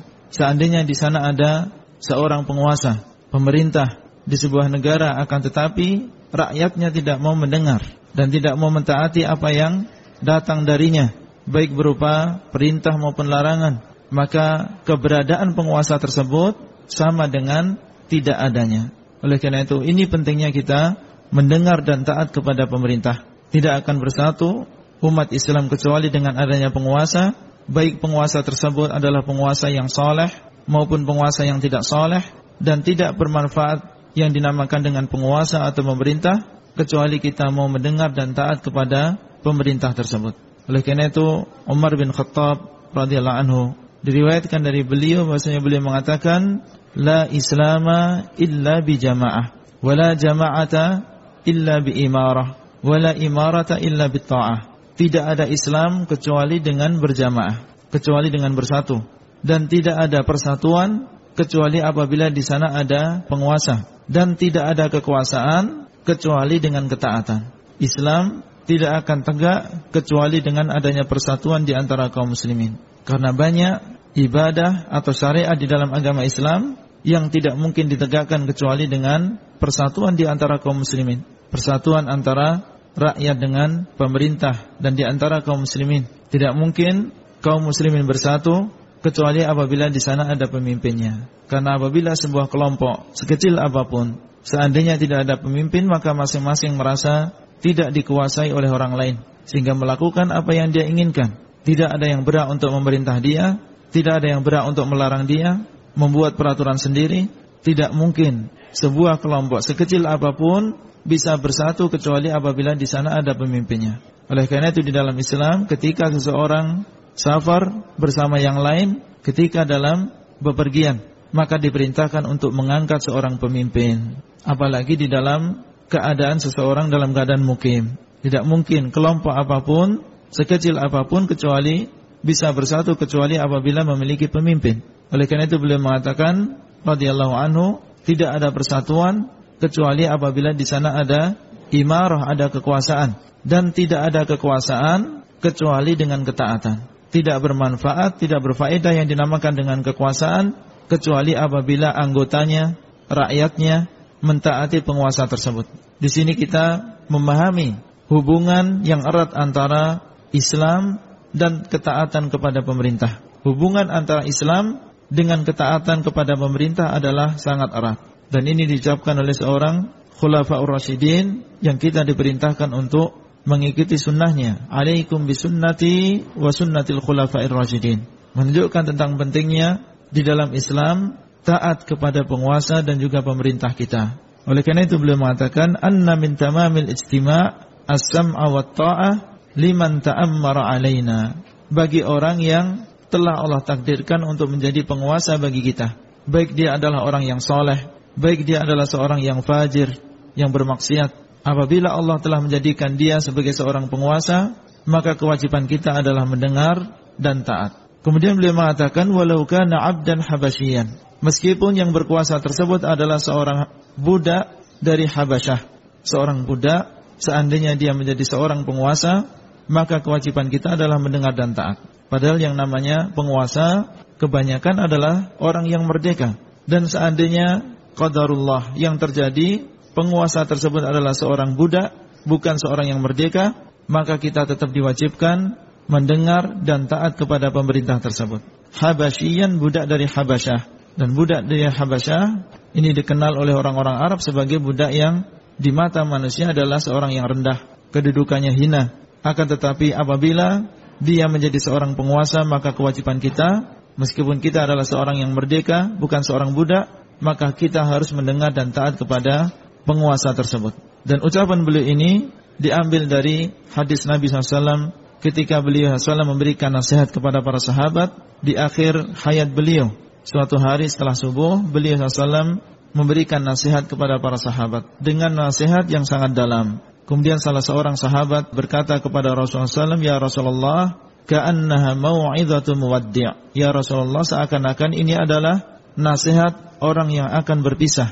Nasihat yang sangat dalam, yang penuh dengan makna, yang membuat gemetar hati para sahabat dan membuat mata mereka menangis, maka adalah engkau memberikan wasiat kepada kami. Nasihat orang yang berpisah, tentunya orang yang berpisah tersebut akan memilih nasihat yang luas maknanya, yang sangat penting bagi orang yang ditinggalkan. Apa yang beliau katakan? Usikum bittaqallah. Aku wasiatkan kepada kalian untuk bertakwa kepada Allah. Nasihat pertama yang beliau ucapkan kepada para sahabat adalah nasihat untuk bertakwa kepada Allah. Kemudian apa yang beliau katakan? Wassam'i wa ta'ah liman ta'ammara alaikum walau kana 'abdan habasyian. Dan adalah kalian mendengar dan taat kepada orang yang telah menjadi amir menjadi penguasa bagi kalian meskipun dia adalah seorang budak dari Habasyah. Ini adalah nasihat Rasulullah SAW kepada para sahabat setelah beliau berwasiat untuk bertakwa kepada Allah, maka wasiat beliau yang kedua adalah mendengar dan taat kepada pemerintah kita, kepada penguasa kita, meskipun dia adalah seorang budak dari Habasyah. Dan ini menunjukkan pentingnya mendengar dan taat, bahkan beliau SAW menjadikan mendengar dan taat kepada pemerintah nomor dua setelah beliau berwasiat dengan ketakwaan kepada Allah Subhanahu wa taala. Allah taala alam itulah yang bisa kita sampaikan. Wabillahi taufiq wal hidayah. Wassalamualaikum warahmatullahi wabarakatuh. Materi audio ini disampaikan di dalam grup WA Halaqah Silsilah Ilmiah HSI Abdullah Rai. Assalamualaikum warahmatullahi wabarakatuh. Alhamdulillah wassalatu wassalamu ala Rasulillah wa ala alihi wa sahbihi wa man wala. Halaqah yang ke-11 dari silsilah ilmiah penjelasan kitab Al-Usul Sittah yang dikarang oleh Syekh Muhammad bin Abdul Wahhab At-Tamimi rahimahullah. Beliau mengatakan fabayyanallahu lahu hadza bayanan sya'ian kafiyan biwujuhin min anwa'il bayan syar'an wa qadaran. Allah SWT telah menjelaskan perkara ini dengan penjelasan yang cukup dengan berbagai uslub, dengan berbagai cara, baik secara syariat maupun dengan takdir. Allah SWT telah menjelaskan pentingnya mendengar dan taat kepada penguasa dengan penjelasan yang sangat jelas di dalam Al-Quran dan dijelaskan oleh Rasulullah SAW di dalam hadis-hadis yang sahih baik dengan tinjauan syariat maupun dari segi takdir. Di dalam Al-Qur'an di antaranya adalah firman Allah Subhanahu wa taala, "Ya ayyuhalladzina amanu Allah wa atii'ur rasul wa ulil amri minkum." Wahai orang-orang yang beriman, taatlah kalian kepada Allah dan taatlah kalian kepada Rasul dan ulil amri di antara kalian. Jadi maksud dengan ulil amri di sini adalah para ulama dan juga para pemerintah, para penguasa Allah mengatakan kepada orang-orang yang beriman, wahai orang-orang yang beriman, yang merasa bahwasanya dia beriman kepada Allah, beriman kepada malaikat, beriman kepada kitab-kitab, beriman kepada para rasul, beriman kepada hari akhir, beriman kepada takdir. Hendaklah kalian taat kepada Allah dan taatlah kalian kepada rasul dan orang yang memerintah di antara kalian. Ulil amri sebagaimana disebutkan oleh para mufassirin adalah para ulama dan juga para umara. Kita diperintah untuk mentaati mereka. Dan ini menunjukkan tentang wajibnya mentaati pemerintah dan juga penguasa. Karena Allah mengatakan ati'u. Hendaklah kalian mentaati. Namun ketaatan kepada seorang penguasa dan pemerintah bukanlah ketaatan yang mutlak. Berbeda dengan ketaatan kepada Allah dan Rasulnya. Oleh karena itu ketika menyebutkan Allah dan juga Rasulnya didahului dengan kalimat ati'u ya ayyuhalladzina amanu Allah wa ati'ur rasul. Karena ketaatan kepada Allah dan Rasulnya adalah ketaatan yang mutlak. Adapun ketika menyebutkan ulil amri, maka Allah mengatakan wa ulil amri minkum. Dan pemerintah di antara kalian karena ketaatan kepada pemerintah dan penguasa bukanlah ketaatan yang mutlak. Akan tetapi ketaatan yang berada di dalam ketaatan. Ketaatan di dalam ketaatan kepada Allah dan Rasulnya. Apabila seorang pemerintah dan penguasa memerintah dengan perkara yang sesuai dengan syariat, sesuai dengan kehendak Allah dan Rasulnya, maka perintah tersebut harus ditaati. Namun apabila dia memerintah dengan kemaksiatan, dengan sebuah dosa, dengan sebuah perkara yang bertentangan dengan syariat Allah SWT, maka perintah tersebut tidak boleh ditaati. Adapun di dalam hadis, maka di antara dalil yang menunjukkan pentingnya dan wajibnya kita mendengar dan taat kepada pemerintah adalah ketika beliau sallam berwasiat kepada para sahabat. Yang pertama adalah wasiat dengan ketakwaan, kemudian yang kedua adalah wasiat mendengar dan taat kepada penguasa meskipun yang berkuasa adalah seorang budak dari Habasyah. Dan di antara dalilnya dari sunnah Nabi SAW adalah ucapan Ubadah ibn Samit ketika beliau mengatakan bayakna Rasulullah SAW ala sam'i wa ta'ah fi mansyatina wa makrahina wa usrina wa yusrina wa ala atharatin alaina. Kami dahulu membaiat Rasulullah SAW untuk mendengar dan taat baik ketika kami dalam keadaan semangat maupun dalam keadaan malas, baik dalam kesusahan maupun dalam kemudahan, mendengar dan taat meskipun harus diambil sebagian dari hak kami, baik hak harta maupun yang lain. Meskipun diambil sebagian hak kita baik harta maupun yang lain, maka tidak boleh ini menjadikan kita keluar dari ketaatan kepada pemerintah. Kemudian beliau mengatakan wa alla nunazi al amra ahlahu dan kami telah membaiat Rasulullah SAW untuk tidak memberontak, untuk tidak mengambil kekuasaan dari yang memiliki. Ini adalah isi dari bayat para sahabat radhiyallahu anhum kepada Rasulullah SAW. Di antaranya adalah supaya kita tidak mengambil kekuasaan dari pemiliknya, yaitu memberontak kepada pemerintah memberontak kepada penguasa yang sah, maka ini diharamkan di dalam agama kita. Kemudian beliau mengatakan waqala illa antarau kufran bawahan indakum minallahi fihi burhan. Kecuali apabila engkau melihat kekufuran yang jelas, kekafiran yang jelas dari pemerintah tersebut dan engkau memiliki dalil, memiliki burhan yang sangat jelas yang tidak ada kesamaran di dalamnya, maka dalam keadaan seperti itu boleh seseorang memberontak yaitu apabila melihat kekufuran. Dan di sini beliau mengatakan kufran bawahan kekufuran yang jelas. Artinya bukan hanya sekedar keraguan-raguan atau kekufuran yang samar. Kekufuran yang jelas maksudnya adalah kekufuran yang semua umat Islam bersepakat atas kekufuran tersebut.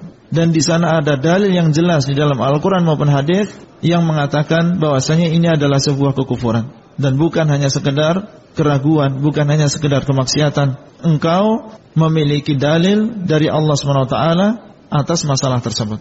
Dan para ulama menyebutkan ini adalah perkecualian dan ini menunjukkan kepada kita hanya sekedar melihat kemaksiatan yang dilakukan oleh seorang penguasa maka ini tidak menjadikan dan tidak membolehkan seseorang untuk keluar dan memberontak kepada pemerintah. Karena beliau mengatakan kufran bawahan, sebuah kekafiran yang sangat jelas. Adapun hanya melihat kemaksiatan yang dilakukan oleh pemerintah, maka ini tidak boleh menjadikan seseorang keluar dan memberontak kepada pemerintah tersebut. Yang dinamakan dengan korupsi, maka ini adalah sebuah kemaksiatan dan bukan kekufuran. Tidak boleh menjadikan seseorang memberontak dan keluar kepada pemerintah. Berbuat zalim adalah kemaksiatan. Kemaksiatan tersebut akan ditanyakan oleh Allah SWT kepada penguasa di hari kiamat. Kemaksiatan dia adalah untuk dia sendiri. Dan kewajiban kita adalah mendengar dan taat kepada pemerintah tersebut selama perintah tersebut sesuai dengan syariat Allah SWT. Ucapan beliau illa antarau kufran bawahan menunjukkan kepada kita bahwasanya kemaksiatan tidak menjadikan seseorang keluar dari ketaatan kepada pemerintah kita. Dan di sini beliau memberikan syarat-syarat yang ketat. Sebuah kekafiran dan kekafiran tersebut adalah kekafiran yang sangat jelas dan memiliki dalil yang sangat kuat. Allah taala alam itulah yang bisa kita sampaikan. Wabillahi taufiq wal hidayah. Wassalamualaikum warahmatullahi wabarakatuh. Materi audio ini disampaikan di dalam grup WA Halakoh Silsilah Ilmiah HSI Abdullah Rai. Assalamualaikum warahmatullahi wabarakatuh. Alhamdulillah wassalatu wassalamu ala Rasulillah wa ala alihi wa sahbihi wa man wala. Halaqah yang ke-12 dari silsilah ilmiah penjelasan kitab Al-Usul Sittah yang dikarang oleh Syekh Muhammad bin Abdul Wahab At-Tamimi rahimahullah. Para ulama menjelaskan Apabila memang terjadi kekufuran yang sangat jelas dari seorang penguasa, seorang pemerintah, maka di sana ada syarat-syarat yang lain yang harus dipenuhi. Dan ini disebutkan oleh para ulama. Apabila tidak terjadi di sana kerusakan yang lebih besar. Apabila di sana justru terjadi kerusakan yang lebih besar. Apabila seseorang memberontak karena pemerintahnya melakukan kekufuran, melakukan kekafiran yang jelas, apabila di sana justru terjadi kerusakan yang lebih besar, maka diharamkan seseorang untuk memberontak. Ini disebutkan oleh para ulama di dalam kitab-kitabnya. Dan kaum muslimin memiliki ganti yang lebih baik. Kalau misalnya bisa memberontak tetapi tidak memiliki ganti yang lebih baik, maka tidak diperbolehkan untuk melakukan pemberontakan. Dan juga syarat-syarat yang lain. Para ulama telah ketat di dalam masalah ini dan perkara seperti ini dikembalikan kepada para pembesar ulama bukan hanya kepada seorang dai, seorang ustadz, tetapi dikembalikan kepada ulama-ulama besar yang mereka mengetahui masalah dan juga mudarat. Mana yang baik dan mana yang buruk bagi kaum muslimin. Dalil yang lain yang menunjukkan tentang wajibnya mendengar dan taat kepada pemerintah, Rasulullah SAW bersabda bahwasanya kita diperintahkan untuk mendengar dan taat kecuali apabila dia diperintahkan untuk kemaksiatan. Fa in umira maksiatin fala sam'a wala ta'ah. Apabila diperintahkan untuk berbuat maksiat, maka tidak ada mendengar dan tidak ada ketaatan. Isma'u wa ati'u. Mendengarlah kalian dan taatlah kalian. Namun apabila diperintahkan untuk berbuat maksiat, fala sam'a wala ta'ah, maka tidak ada mendengar dan juga tidak ada ketaatan. Artinya di dalam perintah tersebut penguasa dan juga pemerintah memiliki peraturan-peraturan. Di antara peraturan tersebut ada yang sesuai dengan syariat Allah dan Rasulnya dan ada di antara peraturan tersebut yang tidak sesuai. Yang sesuai dengan syariat Allah dan Rasulnya maka kita diwajibkan untuk mendengar dan juga taat. Disebutkan oleh para ulama contohnya misalnya peraturan lalu lintas. Kita diharuskan memiliki SIM. Kita diharuskan untuk mengikuti rambu-rambu lalu lintas. Dilarang parkir di sebuah tempat apabila lampu berwarna merah maka harus berhenti. Maka ini adalah peraturan-peraturan yang dibuat oleh pemerintah untuk kemaslahatan bersama. Pada asalnya ini adalah kewajiban kita sebagai rakyat untuk mendengar dan taat kepada penguasa tersebut di dalam peraturan-peraturan ini Karena peraturan-peraturan ini tidak bertentangan dengan syariat Allah dan juga Rasulnya.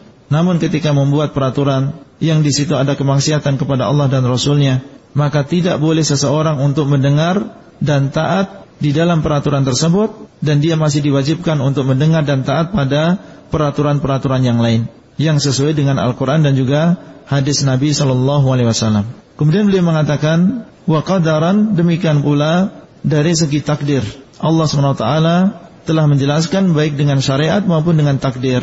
Maksudnya dengan takdir adalah dengan apa yang kita lihat di sekitar kita. Kita bisa bedakan antara sebuah negara yang rakyatnya di situ mendengar dan taat kepada penguasanya dengan sebuah negara yang rakyatnya tidak mendengar dan juga tidak taat kepada pemerintahnya. Beda antara dua negara ini.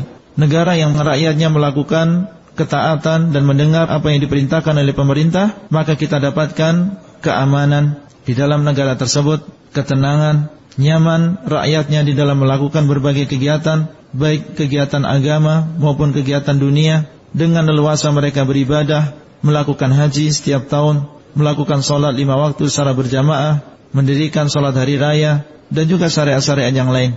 Dan dengan leluasa mereka melakukan kegiatan dunia, berdagang, bepergian, karena rakyatnya mendengar dan taat kepada pemerintahnya. Lain dengan sebuah negara yang di situ rakyatnya tidak mendengar dan tidak taat kepada pemerintah. Keamanan tidak stabil, rakyatnya di dalam berbagai kegiatan mereka merasa tidak aman, baik ketika beribadah maupun dalam melakukan kegiatan-kegiatan dunia. Banyak di antara mereka yang tidak bisa melaksanakan haji, takut untuk bersolat berjamaah, yang wanita, yang muslimah, takut untuk menggunakan jilbab, dan juga perkara-perkara yang lain. Beda antara sebuah negara yang rakyatnya taat kepada penguasa dengan sebuah negara yang rakyatnya tidak taat kepada penguasa. Oleh karena itu beliau mengatakan syara'an wa qadaran. Baik secara syariat maupun takdir, taat kepada pemerintah adalah sesuatu yang sangat penting bagi seorang muslim. Allah taala alam itulah yang bisa kita sampaikan.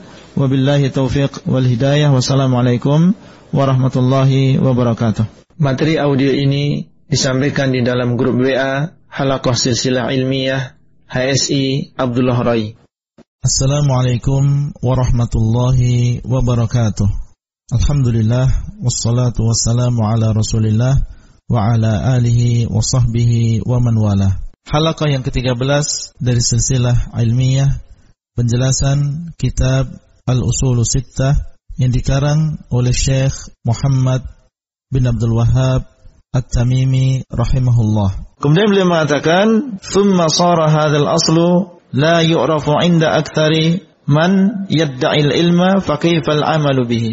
Kemudian berlalulah masa sehingga perkara ini tidak diketahui oleh sebagian besar orang yang mengaku berilmu, apalagi beramal dengan perkara ini. Dengan berlalunya waktu dan umat Islam tertimpa dengan kejahilan, dengan syubhat, dengan syahwat, sehingga perkara ini yaitu pentingnya taat kepada pemerintah dan penguasa tidak diketahui oleh sebagian besar orang yang mengaku memiliki ilmu. Maka bagaimana dengan beramal dengannya? Kalau mengetahui saja tidak, apalagi mengamalkan perkara ini. Dan ini yang terjadi di zaman beliau rahimahullah, demikian pula di zaman kita. Banyak orang yang mengaku berilmu, memiliki kecerdasan, akan tetapi di dalam masalah ketaatan kepada waliul amr, ketaatan kepada pemerintah, kepada penguasa, ternyata mereka jauh dari tuntunan agama. Bahkan menganggap bahwasanya memberontak kepada pemerintah, membicarakan kejelekan pemerintah, disebut sebagai sebuah keberanian atau dipolesi dengan amar ma'ruf nahi mungkar. Dianggap ini adalah bagian dari amar ma'ruf nahi mungkar. Dan mereka menganggap bahwasanya orang yang mendengar dan taat kepada pemerintah dianggap sebagai seorang yang pengecut, dianggap sebagai seorang yang mencari muka di hadapan penguasa. Maka ini adalah semuanya karena seseorang tidak mengetahui tentang pentingnya mendengar dan taat kepada pemerintah. Dan bukan berarti mendengar dan taat kepada pemerintah kemudian kita tidak memberikan nasihat. Di dalam Islam, nasihat diperuntukkan bagi rakyat biasa, demikian pula kepada pemerintah kaum muslimin. Rasulullah SAW bersabda, Ad-dinun nasihah. Qulna liman qala lillahi wa li kitabihi wa li rasulihi wa li a'immatil muslimin wa ammatihim. Agama ini adalah nasihat. Agama adalah nasihat. Para sahabat bertanya, Ya Rasulullah, untuk siapa? lillah bagi Allah, wali kitabihi, wali rasulihi, wali aimmatil muslimin wa ammatihim. Beliau mengatakan wali aimmatil muslimin wa ammatihim. Nasihat bagi pemerintah kaum muslimin, demikian pula orang-orang yang awam di antara mereka. Dan bahasanya menasihati pemerintah harus memiliki adab yang baik. Beliau Rasulullah mengatakan man arada ayyan sahalidil sultan fala yubdi lahu alaniyah wal ya'khudh biyadihi fa in qubila minhu fadhak wa illa qad addama alaih. Barang siapa di antara kalian yang ingin menasihati kepada pemerintah, kepada penguasa, maka janganlah menampakkan nasihat tersebut. Artinya jangan sampai menasihati seorang penguasa dan seorang pemerintah di depan khalayak rame, di depan orang banyak dan dalam mengambil tangannya dan dalam berkholwat dengannya. Artinya bersendirian, tidak dilihat oleh rakyatnya, tidak didengar oleh rakyatnya, tetapi nasihat tersebut adalah nasihat secara pribadi antara dirinya dengan penguasa tersebut. Karena seorang penguasa dan pemerintah ini memiliki wibawa di depan rakyatnya, di depan bawahannya. Apabila seseorang menasihati pemerintah menyebutkan kesalahannya di antara rakyatnya atau di depan rakyatnya, tentunya ini akan menimbulkan perkara yang tidak baik. Wibawa seorang pemerintah menjadi turun dan apabila turun maka rakyat akan enggan untuk mendengar dan taat kepada pemerintah tersebut dan kalau mereka tidak mau mendengar, tidak mau mentaati, maka yang terjadi adalah kerusakan di sebuah daerah. Apabila diterima nasihatnya, maka itulah yang kita inginkan. Kalau tidak diterima, maka dia telah melakukan kewajibannya. Artinya apabila diterima nasihat kita, maka itulah yang kita inginkan. Kebaikan bagi penguasa adalah kebaikan bagi rakyatnya. Tapi kalau tidak diterima oleh pemerintah tersebut, oleh penguasa tersebut, maka kita sudah melaksanakan kewajiban kita sebagai seorang muslim, sebagai seorang rakyat, yaitu memberikan nasihat kepada pemerintah dan penguasa kita. Adapun dia tidak menerima nasihat kita, maka ini urusan dia dengan Allah SWT. Ini adalah petunjuk Rasulullah SAW di dalam menasihati pemerintah. Bukan menunjukkan kesalahan pemerintah dan mengobrolnya di depan umum ketika khutbah-khutbah, ketika ceramah-ceramah, maka ini semua melanggar petunjuk Rasulullah sallallahu alaihi wasallam. Allah taala alam itulah yang bisa kita sampaikan. Wabillahi taufiq wal hidayah. Wassalamualaikum warahmatullahi wabarakatuh. Materi audio ini disampaikan di dalam grup WA Halaqah Silsilah Ilmiah HSI Abdullah Rai. Assalamualaikum warahmatullahi wabarakatuh. Alhamdulillah wassalatu wassalamu ala Rasulillah wa ala alihi wa sahbihi wa man wala. Halaqah yang ke-14 dari silsilah ilmiah penjelasan kitab Al-Usul Sittah yang dikarang oleh Syekh Muhammad bin Abdul Wahab At-Tamimi rahimahullah. Beliau mengatakan al-aslur rabi' perkara yang pokok yang keempat. Beliau mengatakan bayanul ilmi wal ulama'i wal fiqh wal fuqaha wa bayanu man tashabbaha bihim wa laysa minhum. Perkara pokok yang keempat adalah tentang penjelasan makna dari ilmu dan para ulama dan makna dari fikih dan juga para fuqaha dan menjelaskan tentang orang-orang yang menyerupai mereka padahal dia bukan termasuk ulama dan juga bukan termasuk fuqaha fuqaha. Hal ini juga termasuk perkara yang penting seperti yang dikatakan oleh pengarang karena banyak di zaman kita orang yang tidak mengetahui apa itu sebenarnya ilmu yang telah datang keutamaannya di dalam Al-Qur'an dan juga hadis-hadis Nabi SAW yang kita diperintahkan untuk menuntutnya yang dengannya seseorang mendapatkan derajat yang tinggi di sisi Allah yang dengannya dia bisa selamat di dunia dan juga di akhirat. Banyak di antara saudara-saudara kita yang belum mengetahui apa sebenarnya ilmu tersebut dan para ulama menjelaskan yang dimaksud dengan ilmu yang ada di dalam Al-Quran dan juga hadis-hadis Nabi SAW yang kita didorong dan dianjurkan untuk menuntutnya. Yang barang siapa menuntutnya maka akan dimudahkan jalan menuju surga dan bahwasanya orang yang menuntutnya berarti Allah SWT telah menginginkan kebaikan darinya. Yang dimaksud dengan ilmu tersebut adalah ma Allah wa qala Rasul. Apa yang dikatakan oleh Allah dan apa yang dikatakan oleh Rasulnya. Apabila di situ disebutkan ilmu, maka yang dimaksud dengan ilmu tersebut tersebut adalah ilmu syar'i, ilmu yang bersumber, yang berdasar Al-Quran dan juga hadis-hadis Nabi SAW yang sahih. Di dalam ayatnya Allah SWT mengatakan, Yarfa'illahu alladhina amanu minkum walladhina utul ilma darajat. Allah SWT akan mengangkat orang-orang yang beriman di antara kalian dan orang-orang yang diberikan ilmu beberapa derajat. Di sini Allah SWT berjanji akan mengangkat derajat orang-orang yang beriman dan juga orang-orang yang diberikan ilmu diangkat oleh Allah SWT beberapa derajat. Jadi masuk dengan ilmu di dalam ayat ini adalah ilmu agama. Apa yang dikatakan oleh Allah dan apa yang dikatakan oleh Rasulnya. Demikian pula firman Allah SWT menceritakan tentang perintah Allah SWT kepada nabinya untuk meminta tambahan ilmu. Sebagaimana firman Allah, wa rabbi zidni ilma. Dan katakanlah wahai Muhammad, wahai Rabbku, tambahkanlah kepadaku ilmu. Maka yang dimaksud dengan ilmu di sini adalah apa yang dikatakan Allah dan Rasulnya. Allah SWT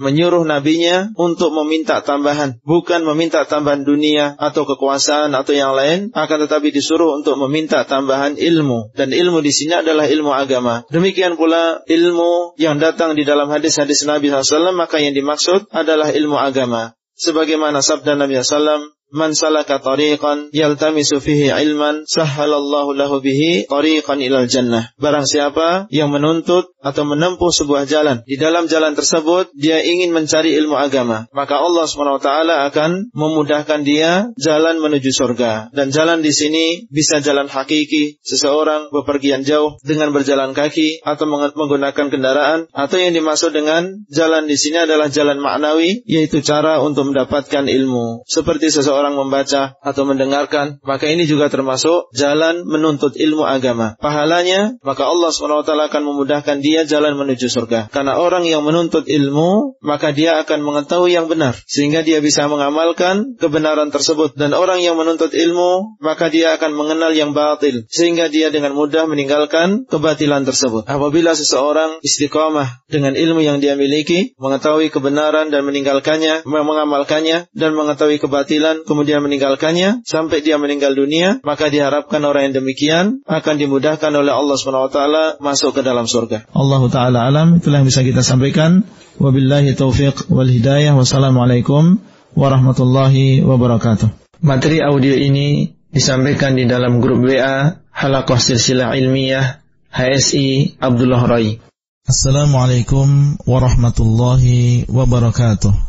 Alhamdulillah wassalatu wassalamu ala Rasulillah wa ala alihi wa sahbihi wa man wala. Yang ke-15 dari silsilah ilmiah penjelasan kitab Al-Usul Sittah yang dikarang oleh Syekh Muhammad bin Abdul Wahab At-Tamimi rahimahullah. Demikian pula sabda Nabi SAW, "Man yuridillahu bihi khairan yufaqihu fid din." Barang siapa yang Allah kehendaki kebaikan, maka Allah SWT akan menjadikan dirinya faqih, dijadikan dirinya memahami agamanya. Barang siapa yang Allah kehendaki kebaikan pada dirinya, diinginkan oleh Allah menjadi orang yang beruntung. Ciri-cirinya apa? Allah akan jadikan dia memahami agamanya. Yang dimaksud dengan fikih di sini adalah ilmu agama. Dan ini menunjukkan tentang keutamaan menuntut ilmu agama. Dijadikan dia semangat menuntut ilmu. Dijadikan dia mudah untuk memahami agamanya. Inilah orang yang dikehendaki kebaikan oleh Allah SWT. Dan sebaliknya, orang yang tidak Allah kehendaki kebaikan, maka dijadikan dia tidak memahami agamanya. Dan dalil-dalil yang lain, apabila kita menemukan lafaz ilmu di dalam Al-Quran maupun hadis-hadis Nabi SAW, maka ketahuilah bahwasanya ilmu tersebut maksudnya adalah ilmu agama bukan ilmu yang lain. Karena sebagian, apalagi di zaman sekarang, menganggap semua pengetahuan dinamakan dengan ilmu. Sehingga ilmu-ilmu dunia pun dianggap itu adalah ilmu yang dimaksud di dalam Al-Quran dan juga hadis-hadis Nabi SAW. Padahal para ulama telah menjelaskan bahwasanya ilmu agama itulah yang dimaksud di dalam Al-Quran dan juga hadis. Adapun ilmu-ilmu dunia, meskipun dinamakan ilmu oleh sebagian manusia, maka itu bukan yang dimaksud di dalam Al-Quran dan juga hadis ilmu dunia ini apabila digunakan untuk kebaikan, manfaat bagi manusia, maka seseorang diharapkan mendapatkan pahala. Namun apabila ilmu dunia digunakan untuk mudarat, merusak, maka tentunya orang yang menyebarkannya, mengajarkannya, bukan mendapatkan pahala, akan tetapi justru mendapatkan dosa. Ini perbedaan antara ilmu agama yang dimaksud di dalam Al-Quran dan juga hadis dengan ilmu-ilmu dunia. Dan yang dimaksud dengan ulama adalah orang yang berpegang teguh dengan Al-Quran dan juga sunnah Nabi SAW dan mengilmui keduanya. Setelah kita mengetahui apa itu ilmu, berarti kita mengetahui siapa itu ulama, yaitu orang yang membawa Al-Quran dan juga hadis-hadis Nabi Sallallahu Alaihi Wasallam. Mereka lah para ulama dan mereka lah yang telah dipuji oleh Allah Swt di dalam Al-Quran bahwasanya mereka adalah orang-orang yang takut kepada Allah Swt karena ilmu yang dia miliki, ilmu yang ada di dalam Al-Quran dan juga hadis-hadis Nabi Sallallahu Alaihi Wasallam. Mereka lah yang paling mengetahui dan mengenal Allah mereka lah yang paling takut dengan Allah SWT. Oleh karena itu Allah berfirman, Innama yakhshallaha min ibadihil ulama. Sesungguhnya orang yang takut kepada Allah di antara hamba-hambanya adalah para ulama. Kenapa demikian? Karena mereka paling mengenal apa yang ada di dalam Al-Quran dan juga hadis-hadis Nabi SAW. Mengenal siapa Allah dan apa haknya. Mengenal siapa Rasulullah SAW dan apa haknya. Mengenal tentang agama Islam ini. Mengenal pondasi agama ini dan apa cabangnya. Sehingga mereka lah yang disifati oleh Allah SWT sebagai hamba-hambanya yang sangat takut dengan Allah Subhanahu wa taala. Dan di dalam hadis Rasulullah SAW mengatakan al ulama'u warasatul anbiya. Para ulama adalah pewaris para nabi. Ini menunjukkan bahwasanya ulama adalah orang yang mengetahui apa yang datang dari para nabi. Apa yang datang dari mereka? Yang datang dari mereka adalah Allah wa qala Rasul. Apa yang dikatakan oleh Allah dan apa yang dikatakan oleh Rasulnya. Dan para ulama, tugas mereka adalah mewarisi apa yang datang dari para nabi. Artinya mewarisi, mengambil dari mereka apa adanya dan menyampaikan kepada yang setelahnya. Jadi tugas ulama bukan menambah apa yang datang dari para nabi dan bukan mengurangi apa yang datang dari nabi atau merubah-rubah maknanya, tapi tugas mereka adalah mewarisi para nabi. Inilah yang dinamakan dengan ulama yang datang di dalam Al-Qur'an dan juga hadis-hadis Nabi sallallahu alaihi wasallam. Dan ini terkadang samar bagi sebagian orang sehingga mereka tidak bisa membedakan siapa ulama dan siapa yang bukan ulama karena berlalunya masa, berlalunya waktu, banyaknya fitnah, banyaknya subhat, sehingga sebagian saudara kita tidak bisa membedakan mana yang disebut dengan ulama dan mana yang bukan ulama. Allah Ta'ala alam, itulah yang bisa kita sampaikan. Wabillahi taufiq wal hidayah. Wassalamualaikum warahmatullahi wabarakatuh. Materi audio ini disampaikan di dalam grup WA Halakoh Silsilah Ilmiah HSI Abdullah Rai. Assalamualaikum warahmatullahi wabarakatuh.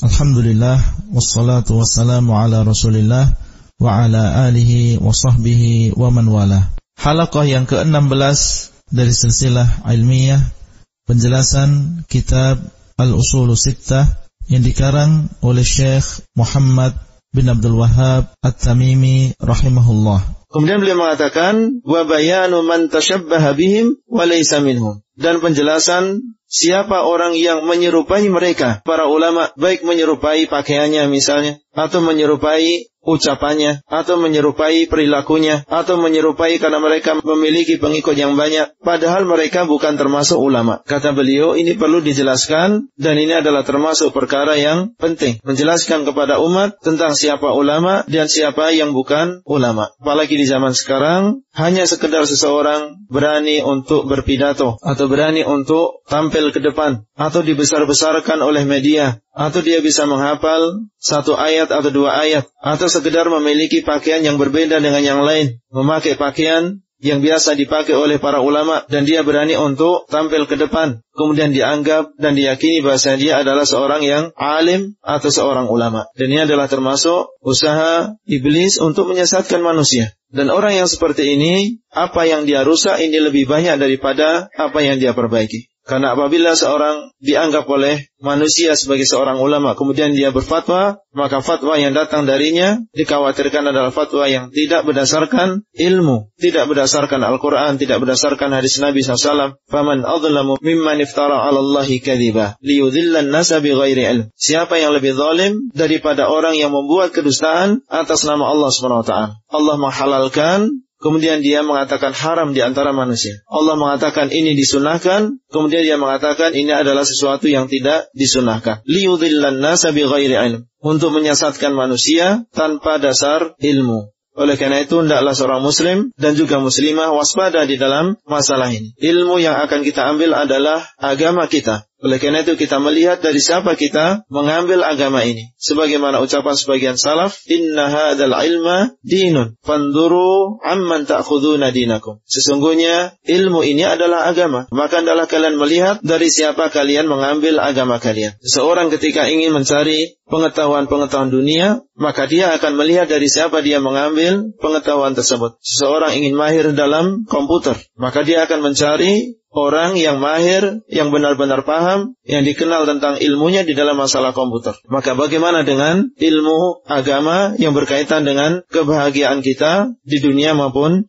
di akhirat. Kemudian beliau mengatakan, "Waqad bayyana Allah Ta'ala hadzal asla fi awal suratil Baqarah min qawlihi ya bani Israel, uzkuru ni'mati allati an'amtu 'alaikum ila qawlihi qabla dzikri Ibrahim alaihi salam ya bani Israel al-ayah." Dan Allah SWT telah menjelaskan perkara ini di dalam awal suratil Baqarah yaitu dari firman Allah, "Ya Bani Israel, uzkuru ni'mati allati an'amtu 'alaikum." Sampai firman Allah SWT sebelum menyebutkan Ibrahim alaihissalam ya Bani Israel. Beliau rahimahullah ingin menjelaskan kepada kita tentang makna ilmu dengan mengambil dalil dari awal surat Al-Baqarah. Yaitu ketika Allah SWT menceritakan tentang Bani Israel yang telah diturunkan kepada mereka Alkitab, yaitu kitab Taurah. Dan telah diutus kepada mereka para Rasul. Jadi mereka adalah orang-orang yang berilmu. Oleh karena itu dinamakan dengan Ahlul Kitab. Diturunkan kepada mereka Alkitab Al-Munazzal. Akan tetapi ternyata Banu Israel mereka tidak mengamalkan apa yang mereka ilmui. Mengenal Rasulullah SAW akan tetapi tidak beriman dengan beliau. Ya'rifunahu kama ya'rifuna abna'ahum. Mereka mengenal Muhammad sallallahu alaihi wasallam sebagaimana mereka mengenal anak-anak mereka.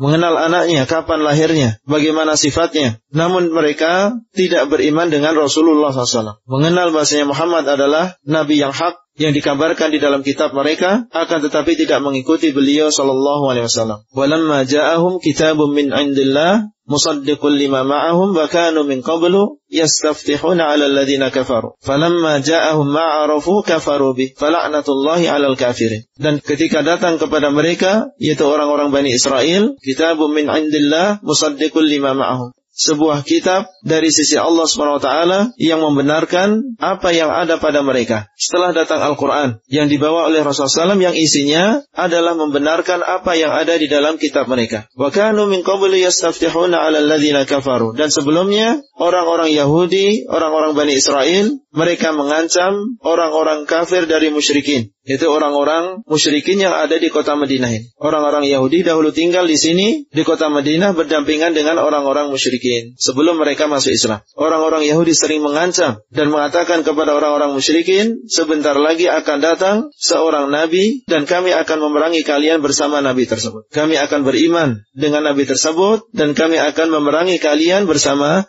Nabi tersebut. Tapi ketika datang, apa yang mereka ketahui? Datang Rasulullah SAW bersama beliau Al-Quran. Tiba-tiba mereka kufur dan mengingkari Rasulullah SAW. Mengatakan bahasa beliau adalah seorang pendusta, mengatakan bahasa dia adalah bukan Nabi yang dimaksud, karena kesombongan mereka, padahal mereka sangat tahu bahwasanya itu adalah seorang nabi. Dan itu adalah nabi yang dimaksud di dalam kitab mereka. Bahkan sebagian mereka mengutus seseorang ke kota Mekah saat itu untuk menanyakan kepada beliau sallallahu alaihi wasallam tiga perkara. Di mana tiga perkara ini tidak mungkin menjawabnya kecuali seorang nabi. Ditanyakan kepada beliau tentang Ashabul Kahfi. Ditanyakan kepada beliau tentang Dzulqarnain. Setelah Allah SWT menurunkan surat Al-Kahfi, beliau bisa menjawab itu semua. Tidak mungkin bisa menjawab pertanyaan tersebut kecuali seorang nabi yang diutus oleh Allah SWT. Mereka tahu bahwasanya itu adalah seorang nabi atau nabi yang diutus dan yang dimaksud oleh Allah SWT di dalam kitab mereka. Tapi mereka mengingkari dan kufur karena kesombongan. Allah SWT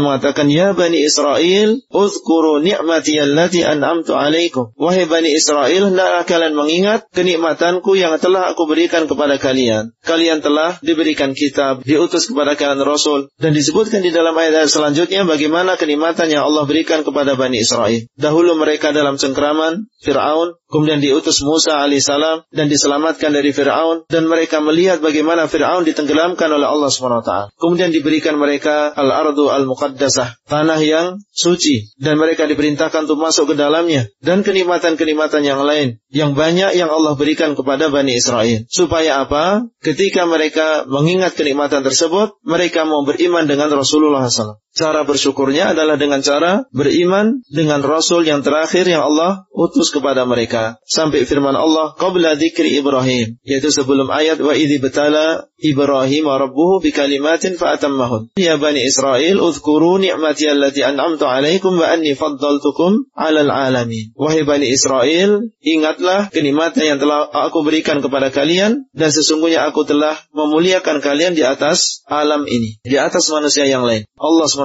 mengingatkan Bani Israel tentang kenikmatan-kenikmatan yang Allah berikan kepada mereka dengan harapan mereka mau beriman dan bersyukur dan mengikuti Rasulullah Sallallahu Alaihi Wasallam.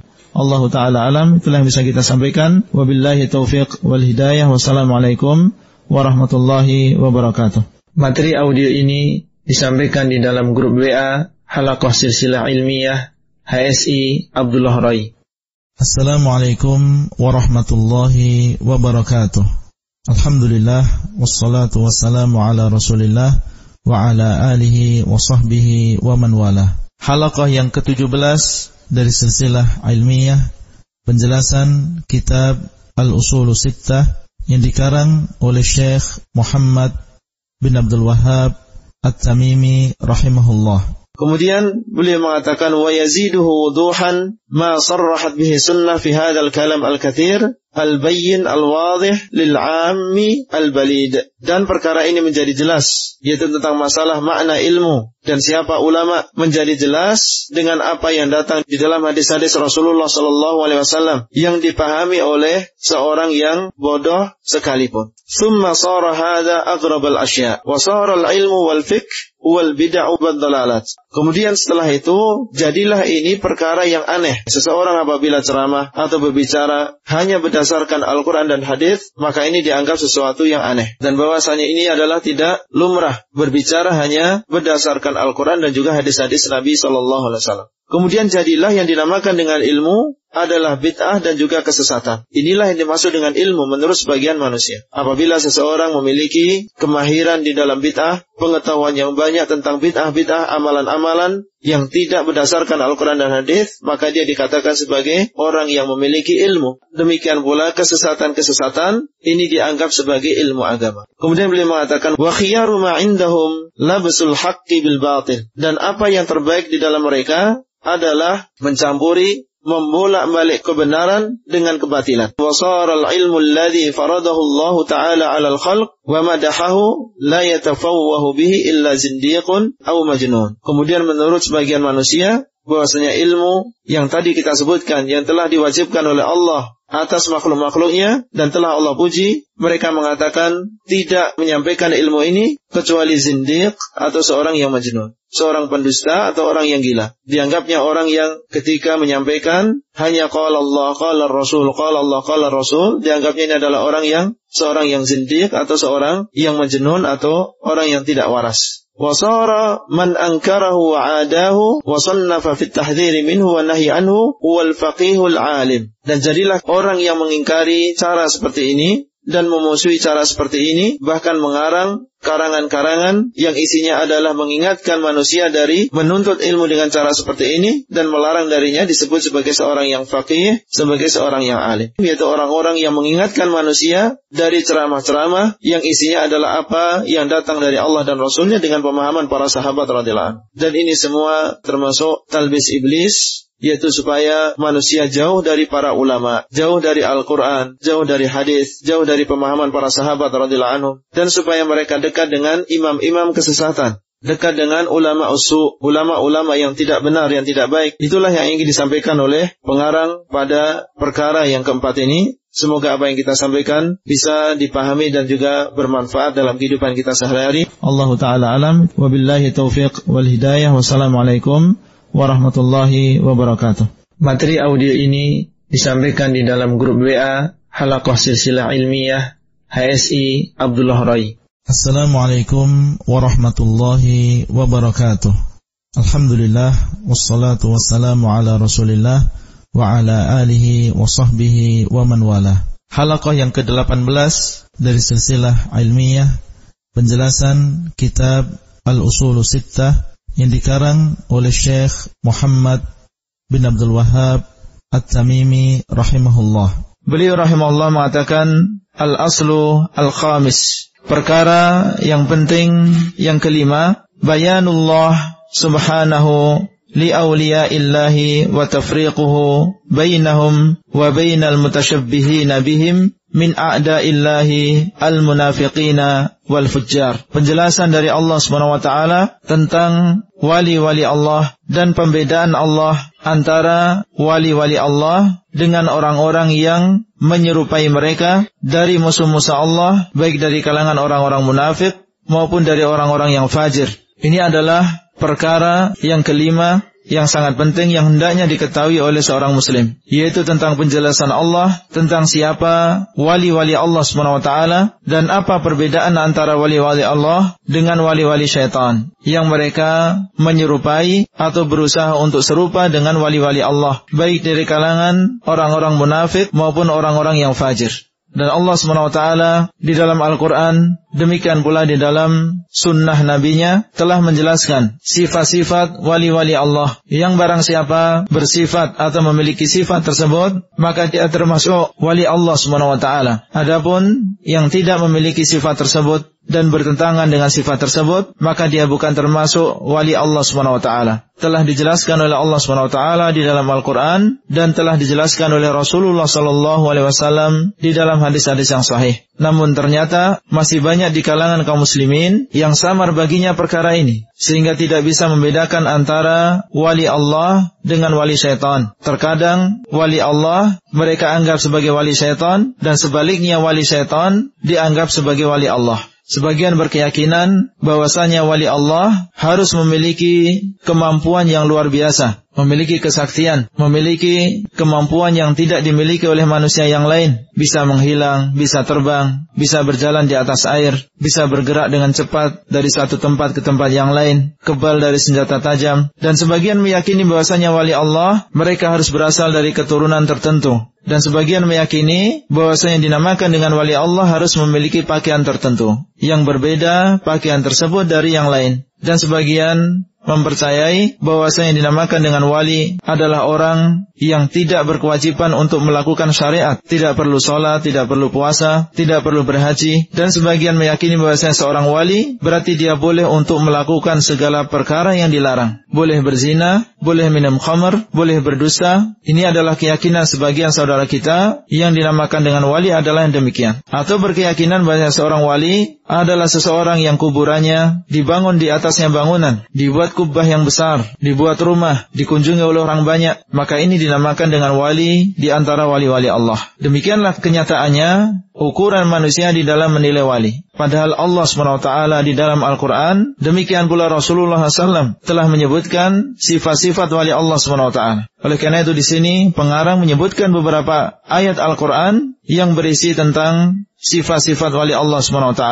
Beliau mengatakan, "Wa yakfi fi hadha ayatun fi surati Ali Imran wa hiya qauluhu ta'ala, "Qul in kuntum tuhibbunallaha fattabi'uni yuhibbukumullah." Dan cukup di dalam masalah ini sebuah ayat di dalam surat Al Imran yaitu firman Allah SWT yang artinya katakanlah kalau kalian benar-benar mencintai Allah maka hendaklah kalian mengikuti aku niscaya Allah SWT akan mencintai kalian. Tanda bahwasanya seseorang mencintai Allah adalah mencintai Rasulullah SAW dan mengikuti beliau SAW. Orang yang mencintai Allah maka dia akan mengucapkan, akan mengamalkan apa yang dicintai oleh Allah SWT. Kalau kita mengaku mencintai Allah, maka kita tidak akan melakukan perbuatan, tidak akan mengucapkan ucapan yang akan membuat marah Allah SWT. Karena kita mengaku mencintai Allah SWT. Kita sebagai seorang makhluk, apabila mencintai makhluk yang lain, tentunya kita tidak ingin keluar dari diri kita ucapan atau perbuatan yang akan membuat marah makhluk tersebut. Demikian pula seorang muslim yang mengaku mencintai Allah SWT. Dia ingin mengucapkan segala ucapan yang dicintai oleh Allah SWT. Supaya Allah ridha dengannya dan dia ingin mengamalkan segala amalan yang dicintai dan diridhai oleh Allah SWT sehingga dia mendapatkan kecintaan dari Allah SWT. Dari mana kita tahu bahwasanya ucapan dicintai oleh Allah dan bahwasanya perbuatan dicintai oleh Allah SWT? Tidak ada jalan untuk mengetahui bahwasanya ucapan atau perbuatan dicintai oleh Allah kecuali dengan melihat bagaimana Rasulullah SAW. Kalau kita ingin mencari ucapan yang dicintai oleh Allah, akhlak yang dicintai oleh Allah, ibadah yang dicintai oleh Allah, maka kita melihat bagaimana Rasulullah SAW berucap, beramal, beribadah. Maka kita akan dapatkan di sana berbagai ucapan yang dicintai oleh Allah SWT, berbagai ibadah dan amalan yang dicintai oleh Allah SWT. Mengikuti syariatku yang isinya tentang akidah, tentang akhlak, tentang ibadah. Janganlah menyelisih aku. Karena yang dibawa oleh beliau SAW semuanya dicintai oleh Allah SWT. Untuk mendapatkan kecintaan Allah SWT, caranya adalah dengan mengikuti Rasulullah SAW. Wa yaghfir lakum dunubakum dan Allah akan mengampuni dosa kalian. Ini adalah balasan, ganjaran dan juga pahala bagi orang yang mengikuti Rasulullah SAW. Ini adalah salah satu di antara ciri-ciri wali-wali Allah SWT bahwasanya dia mengikuti Rasulullah SAW. Mengikuti beliau SAW di dalam akidahnya, di dalam tauhidnya, di dalam dakwahnya, di dalam ibadahnya, di dalam akhlaknya, di dalam muamalahnya. Adapun orang yang tidak mengikuti sunnah beliau, beramal dengan amalan yang diada-adakan, mengajak kepada kesyirikan, beribadah dengan ibadah yang tidak pernah diajarkan oleh Rasulullah SAW, maka yang demikian tidak dinamakan dengan wali Allah. Allah Ta'ala alam Sampai bertemu kembali pada kesempatan yang akan datang. Wassalamualaikum warahmatullahi wabarakatuh. Materi audio ini disampaikan di dalam grup WA Halakoh Silsilah Ilmiah HSI Abdullah Rai. Assalamualaikum warahmatullahi wabarakatuh. Alhamdulillah Wassalatu wassalamu ala rasulillah Wa ala alihi wa sahbihi wa man wala. Halakoh yang ke-19 dari silsilah ilmiah penjelasan kitab Al-Usul Sittah yang dikarang oleh Syekh Muhammad bin Abdul Wahab At-Tamimi rahimahullah. Kemudian beliau mengatakan wa ayatun fi suratil maidah wa hiya qauluhu ta'ala ya ayyuhalladzina amanu man yartadda minkum an dinihi fasawfa ya'tillahu biqaumin yuhibbuhum wa yuhibbunah dan satu ayat di dalam surat al-maidah yaitu firman Allah Subhanahu wa taala yang artinya wahai orang-orang yang beriman barang siapa di antara kalian yang murtad dari agamanya maka Allah Subhanahu wa taala akan mendatangkan sebuah kaum yang dicintai oleh Allah dan mereka juga mencintai Allah. Dan ayat selanjutnya, "Adzillatin 'alal mu'minina 'izzatin 'alal kafirin yujahiduna fi sabilillah wa la yakhafuna laumata laim." Yang mereka merendahkan diri mereka di hadapan orang-orang yang beriman, yang mereka memiliki izzah, memiliki wibawa di atas orang-orang yang kafir, mereka berjihad di jalan Allah dan mereka tidak takut dengan celaan orang-orang yang mencela. Ini ada di dalam surat Al-Maidah dan disebutkan di dalam ayat yang mulia ini beberapa sifat yang dimiliki oleh wali wali-wali Allah. Yang pertama, mereka dicintai oleh Allah dan mereka pun mencintai Allah SWT. Kenapa dicintai oleh Allah? Karena mereka mengikuti Rasulullah SAW, mengikuti beliau dengan sebaik-baiknya, baik dalam akidahnya, dalam ibadahnya, dalam akhlaknya, dan mereka juga mencintai Allah SWT. Lebih dari cintanya kepada hartanya, kepada jabatannya, daripada keluarganya, mencintai Allah lebih dari segala-galanya. Sifat yang kedua, mereka merendahkan dirinya terhadap orang-orang yang beriman, mencintai orang-orang yang beriman beriman yang mereka adalah saudaranya. Innamal mu'minuna ikhwah. Sesungguhnya orang-orang beriman adalah saudara. Al-muslim akul muslim. Seorang muslim adalah saudara muslim yang lain. Mereka merendahkan dirinya di hadapan orang-orang beriman, tidak menyombongkan dirinya. Inilah di antara sifat wali-wali Allah SWT. Adapun bersama orang-orang kafir, maka mereka memiliki izzah, memiliki wibawa, membenci orang-orang kafir tersebut. Kemudian yang ketiga, mereka adalah orang-orang yang berjihad di jalan Allah SWT dalam rangka meninggikan kalimat Allah. Kemudian yang keempat, dan mereka tidak takut celaan orang-orang yang mencela. Ketika mereka beramar ma'ruf nahi mungkar menegakkan agama Allah, tentunya di sana ada orang yang tidak senang. Namun seorang wali Allah SWT, mereka tidak takut dengan celaan orang-orang yang mencela tersebut. Inilah di antara sifat-sifat wali-wali Allah SWT. Kemudian yang ketiga, wa ayatun fi Yunus wa qauluhu ta'ala ala inna awliya Allahi la khaufun alaihim wa lahum yahzanun alladzina amanu wa kanu yattaqun. Dan satu ayat di dalam surat Yunus yaitu firman Allah Subhanahu wa taala yang artinya ketahuilah sesungguhnya wali-wali Allah mereka tidak takut dan mereka tidak bersedih. Mereka adalah orang-orang yang beriman dan mereka adalah orang-orang yang bertakwa. Jelas di dalam ayat ini Allah menyebutkan kepada kita tentang sifat wali-wali Allah SWT. Sesungguhnya wali-wali Allah, mereka tidak takut, yaitu tentang apa yang akan mereka hadapi di masa yang akan datang ketika hari kiamat. Karena Allah SWT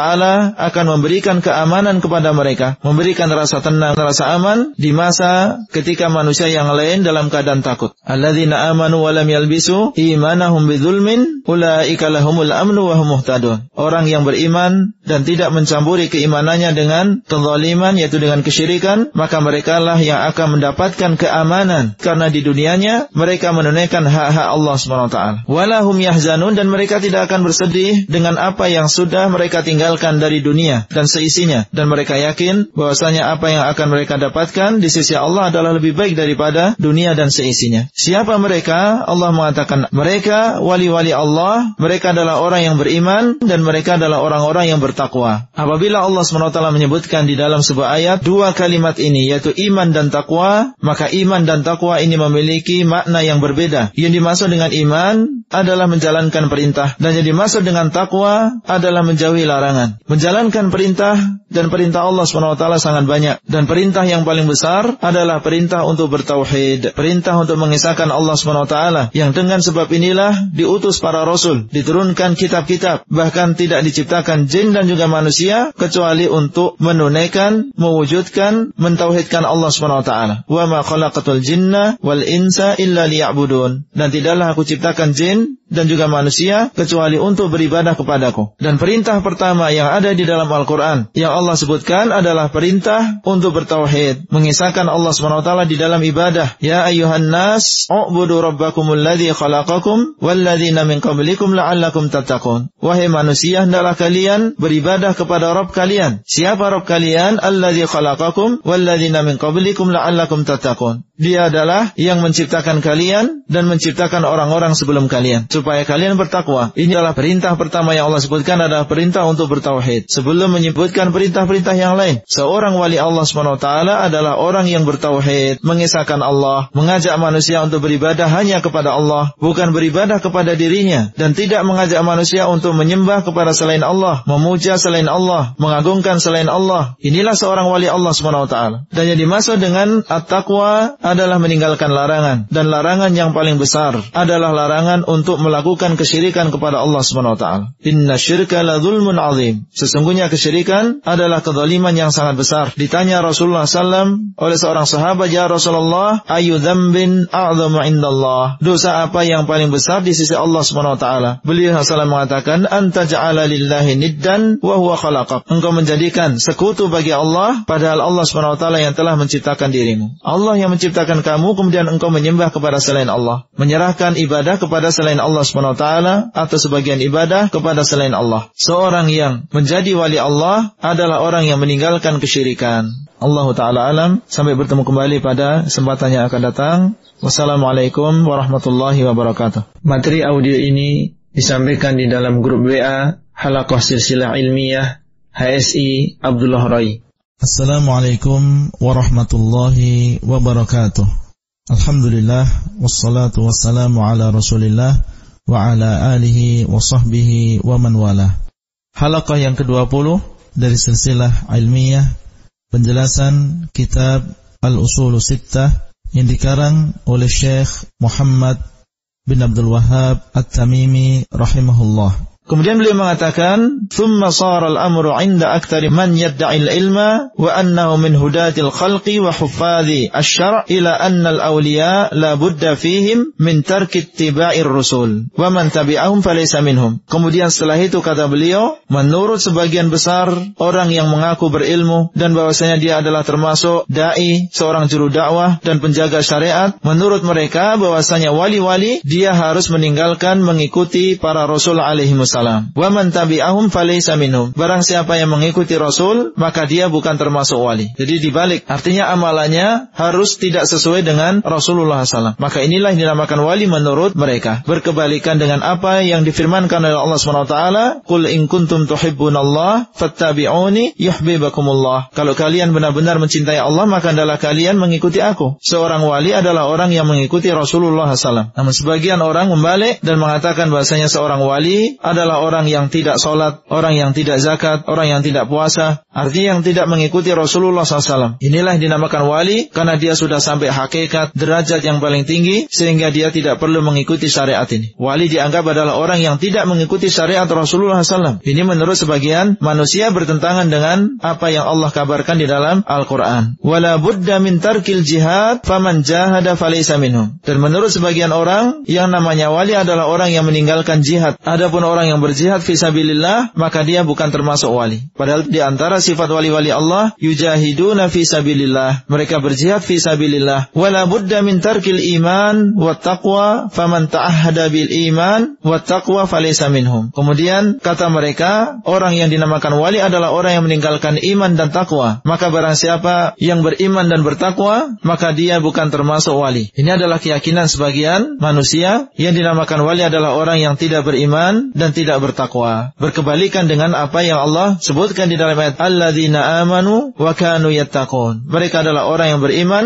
dan mereka adalah orang yang bertakwa kepada Allah Subhanahu wa taala. Ini adalah penjelasan dari muallif menceritakan kepada kita tentang apa yang beliau lihat, apa yang beliau dengar, yang beliau rasakan di mana manusia dan khususnya kaum muslimin banyak di antara mereka yang tidak bisa membedakan antara wali Allah dengan wali syaitan. Dan Allah Subhanahu wa taala menyebutkan di dalam Al-Qur'an di sana ada wali Allah dan di sana ada wali syaitan. Alladzina amanu yuqatiluna fi sabilillah walladzina kafaru yuqatiluna fi sabilit taghut faqatilu awliya asy-syaitan. Inna kaida syaitani kana dha'ifa. Orang-orang yang beriman mereka berperang fi sabilillah dan orang-orang yang kafir mereka berperang di jalan taghut. Kemudian Allah mengatakan, "Maka adalah kalian memerangi wali-wali syaitan." Di sana ada wali-wali Allah dan di sana ada wali-wali syaitan dan kita diperintahkan untuk memerangi wali-wali syaitan. Kemudian Allah berfirman berfirman wa inna syayatin la yuhuna ila awliyaihim liyujadilukum wa inna ta'tumuhum innakum la musyrikun. Dan sesungguhnya syaitan-syaitan mereka mewahyukan kepada wali-walinya supaya mereka mendebat kalian dan seandainya kalian mentaati mereka, mentaati wali-wali syaitan, niscaya kalian menjadi orang-orang yang musyrik. Dan tidak harus seseorang yang dinamakan dengan wali Allah harus memiliki kemampuan yang luar biasa yang tidak dimiliki oleh manusia biasa, misalnya bisa terbang atau berjalan di atas air atau kemampuan-kemampuan yang lain yang tidak dimiliki oleh manusia biasa. Karena sebagian orang tidak bisa membedakan antara karamah dengan sihir atau antara karamah dengan ahwal syaitaniyah sebagaimana disebutkan oleh para ulama yaitu keadaan-keadaan syaitan. Yang dinamakan dengan karamah adalah sesuatu yang luar biasa yang Allah berikan kepada wali-walinya dengan tujuan untuk menguatkan keimanan dia. Dan karamah tidak bisa dipelajari. Bahkan seorang wali pun belum tentu apabila dia menghendaki kemudian terjadi. Sebagaimana mukjizat yang Allah berikan kepada para nabi ini adalah dengan kehendak Allah Subhanahu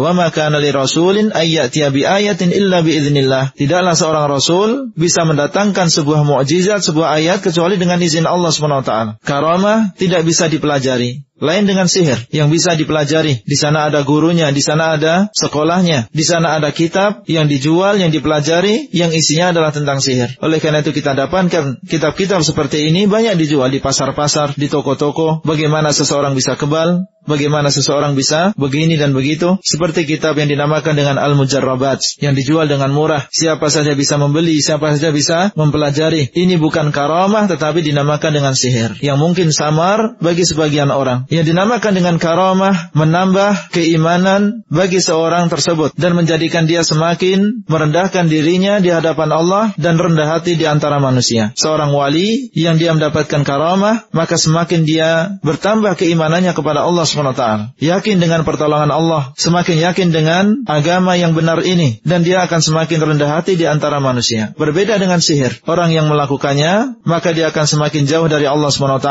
dan semakin dia sombong di antara manusia. Saya bisa melakukan ini, saya bisa melakukan itu, melakukan pertunjukan, diceritakan kepada manusia, inilah dinamakan dengan sihir. Dan karamah tidak bisa dilawan dengan sesuatu apa pun. Karena dia berasal dari Allah SWT. Adapun sihir, maka bisa dilawan dengan yang semisalnya, atau dilawan dengan ayat-ayat Allah SWT.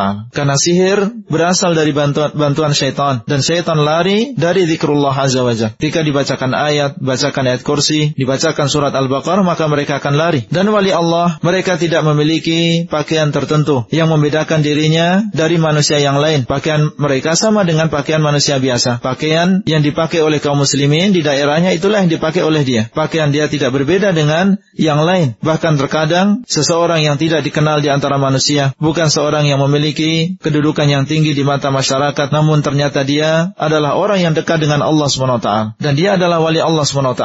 Allah Ta'ala alam. Sampai bertemu kembali pada kesempatan yang akan datang.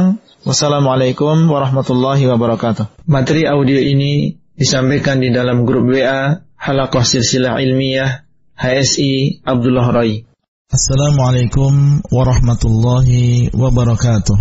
Alhamdulillah wassalatu wassalamu ala Rasulillah wa ala alihi wa sahbihi wa man wala. Halaqah yang ke-21 dari silsilah ilmiah penjelasan kitab Al-Usul Sittah yang dikarang oleh Syekh Muhammad bin Abdul Wahab At-Tamimi rahimahullah. Dalam sebuah hadis Rasulullah SAW menyebutkan dan ini dinamakan dengan hadithul wali. Di dalam hadis qudsi Allah SWT mengatakan, "Man ada li waliyan faqad adzantuhu bil harb." Barang siapa yang memusuhi waliku, niscaya aku akan mengumumkan peperangan kepadanya. Allah SWT akan menolong walinya dan barang siapa yang memusuhi wali di antara wali-wali Allah, maka Allah SWT akan mengumumkan peperangan kepadanya. Kemudian Allah menyebutkan tentang sifat-sifat wali, "Wa ma taqarraba 'abdi bi syai'in ahabba ilayya mimma aftaratuhu alaih. Dan tidaklah hambaku bertakarub kepadaku dengan sesuatu yang lebih aku cintai daripada apa yang aku wajibkan atasnya. Di antara sifat wali Allah adalah melakukan kewajiban-kewajiban yang telah diwajibkan oleh Allah dan Rasulnya. Mengerjakan sholat lima waktu, mengerjakan puasa di bulan Ramadan, dan juga mengerjakan kewajiban-kewajiban yang lain. Dan kewajiban ini adalah sesuatu yang sangat dan paling dicintai oleh Allah SWT. Adapun seorang yang dianggap wali kemudian dia tidak melakukan melakukan sholat lima waktu. Ketika Ramadan, dia tidak berpuasa. Maka ini bukan seorang wali. Kemudian Allah mengatakan, وَلَا يَزَالُ عَبْدِي يَتَقَرَّبُ إِلَيَّ بِالنَّوَافِلْ حَتَّى أُحِبَّهِ Dan senantiasa hambaku bertakarab kepadaku dengan perkara-perkara yang sunnah sehingga aku mencintai dia. Di antara sifat-sifat wali Allah SWT adalah mereka bertakarab kepada Allah dengan sesuatu yang sunnah. Salat sunnah, puasa-puasa sunnah yang telah dicontohkan oleh Rasulullah SAW. Fa'idha ahbabtuhu, maka apabila aku mencintai orang tersebut, kuntu sam'ahu alladhi yasma'u bihi wa basarahu allati yubasiru bihi wa yadahu allati yabtishu biha wa rijlahu allati yamshi biha. Kalau aku mencintai orang tersebut, maka aku menjadi pendengarannya yang dia akan mendengar dengannya, akan menjadi penglihatannya yang dia melihat dengannya, akan menjadi tangannya yang dia akan memukul dengannya, dan akan menjadi kakinya yang dia berjalan dengan kaki tersebut. Maksudnya, sebagaimana disebutkan oleh para ulama, dia akan diberikan taufik untuk meninggalkan kemaksiatan. Tidak mendengar kecuali yang diridhai oleh Allah SWT. Tidak melihat kecuali yang diridhai oleh Allah SWT. Tidak memukul kecuali pada yang hak pada tempatnya. Tidak berjalan ke sebuah tempat kecuali tempat yang diridhai oleh Allah SWT. Apabila Allah mencintai seseorang, maka dia akan diberikan taufik untuk meninggalkan kemaksiatan. Dan ini adalah sifat di antara sifat-sifat wali Allah SWT. Orang yang dicintai oleh Allah meninggalkan kemaksiatan. Oleh karena itu bagaimana kita mengatakan bahasanya orang yang minum minuman keras, berzina, melakukan kemaksiatan-kemaksiatan, akan tapi dia memakai pakaian seorang ulama, kemudian kita katakan bahwasanya dia adalah seorang wali di antara wali-wali Allah. Seorang wali adalah orang yang meninggalkan kemaksiatan. Wala in la la'utiyanna wa la in ista'adani. Apabila dia meminta kepadaku kata Allah, niscaya aku akan memberikan dan apabila dia memohon perlindungan, niscaya aku akan melindungi orang tersebut. Allah taala alam. Sampai bertemu kembali pada kesempatan yang akan datang. Wassalamualaikum warahmatullahi wabarakatuh. Materi audio ini disampaikan di dalam grup WA Halakoh Silsilah Ilmiah HSI Abdullah Rai. Assalamualaikum warahmatullahi wabarakatuh.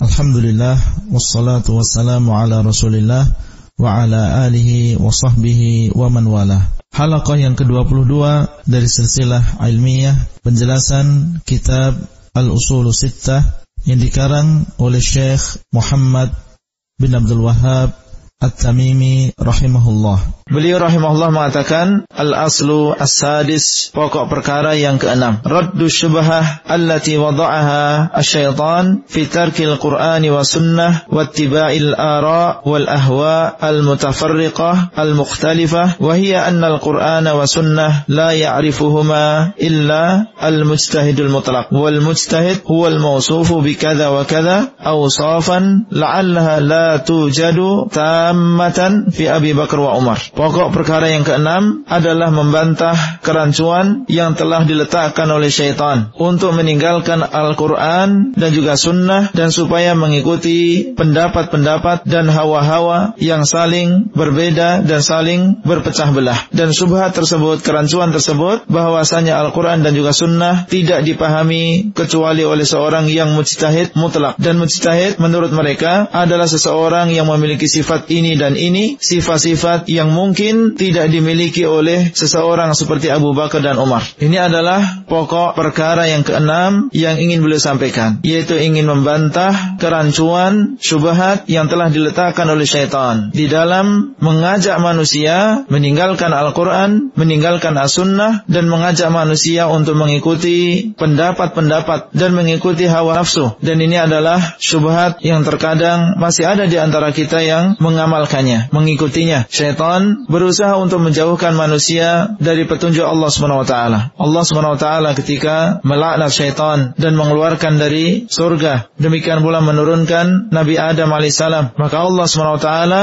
juga menurunkan petunjuk. Yang barang siapa mengikuti petunjuk tersebut, maka dia akan selamat di dunia dan juga di akhirat. Namun barang siapa yang berpaling dari petunjuk yang sudah Allah turunkan, maka dia akan celaka. Qul nahbitu minha jami'an fa imma ya'tiyannakum minni huda faman tabi'a hudaya fala khaufun alaihim wa lahum yahzanun. Kami katakan, hendaklah kalian turun semuanya, baik Nabi Adam alaihissalam maupun syaitan. Apabila telah datang kepada kalian petunjuk dari Allah SWT, maka barang siapa yang mengikuti petunjukku yang telah diturunkan oleh Allah SWT, maka tidak ada ketakutan baginya dan mereka tidak akan bersedih. Dan syaitan ketika melihat bahwasanya ini adalah petunjuk Allah yang apabila diikuti seseorang akan selamat mendapat mendapatkan petunjuk, maka dia berusaha untuk menjauhkan manusia dari memahami petunjuk Allah, mengilmui apalagi mengamalkan petunjuk Allah SWT. Di antara caranya seperti yang disebutkan oleh pengarang di sini, subhat kerancuan yang diletakkan oleh syaitan supaya manusia meninggalkan Al-Quran dan Sunnah dan supaya mereka hanya mengikuti pendapat-pendapat manusia dan hawa nafsu mereka. Apa kerancuan tersebut? Syaitan membisikkan, mengajarkan bahwasanya Al-Quran dan Sunnah tidak dipahami kecuali oleh seseorang orang yang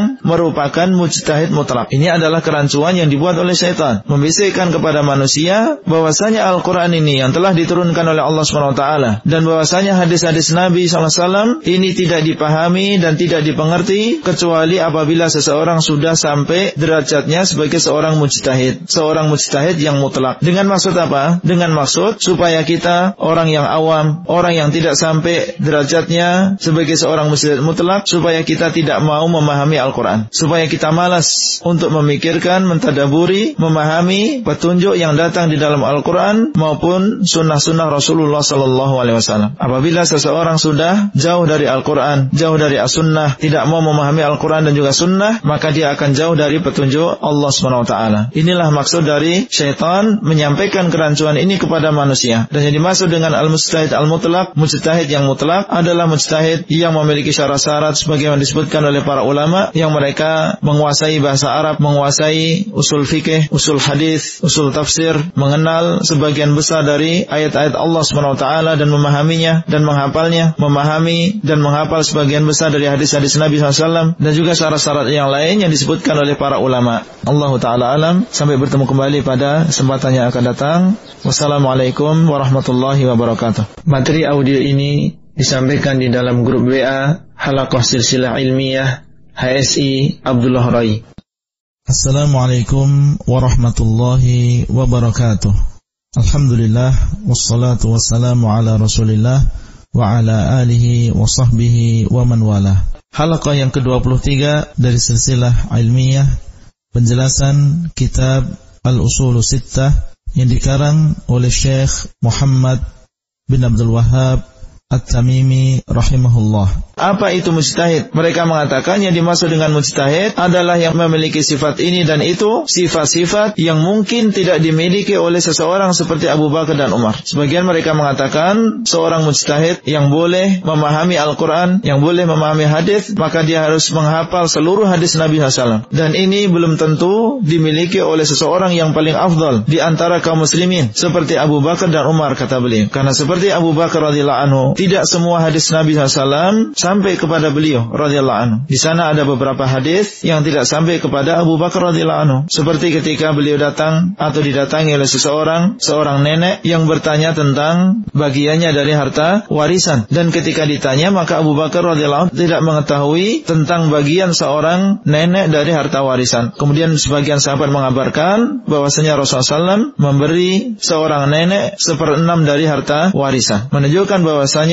tidak semua hadis Nabi SAW sampai kepada Abu Bakar radhiyallahu. Wa Umar demikian pula Umar. Ada beberapa hadis yang tidak sampai kepada beliau sebagaimana ketika sebagian sahabat mengabarkan tentang hadisul istidzan. Hadis yang isinya adalah di antara adab meminta izin ketika bertamu. Apabila seseorang mengetuk pintu tiga kali, maka hendaklah dia meninggalkan rumah tersebut. Dan ini tidak diketahui oleh Umar bin Khattab radhiyallahu. Menunjukkan bahwasanya ada beberapa hadis yang tidak sampai kepada Umar. Demikian pula ketika beliau radhiyallahu anhu bersama sebagian sahabat radhiyallahu anhum ketika mereka akan memasuki kota Syam di zaman kekhilafahan Umar bin Khattab. Namun ternyata di sana ada taun, tersebar wabah penyakit sehingga saat itu para sahabat radhiyallahu anhum diajak bermusyawarah oleh Umar bin Khattab radhiyallahu anhu, apakah kita akan pulang kembali ke kota Madinah atau kita terus akan memasuki kota Syam yang di situ sedang tersebar wabah penyakit, sedang tersebar taun. Para sahabat saling bermusyawarah. Kemudian setelah itu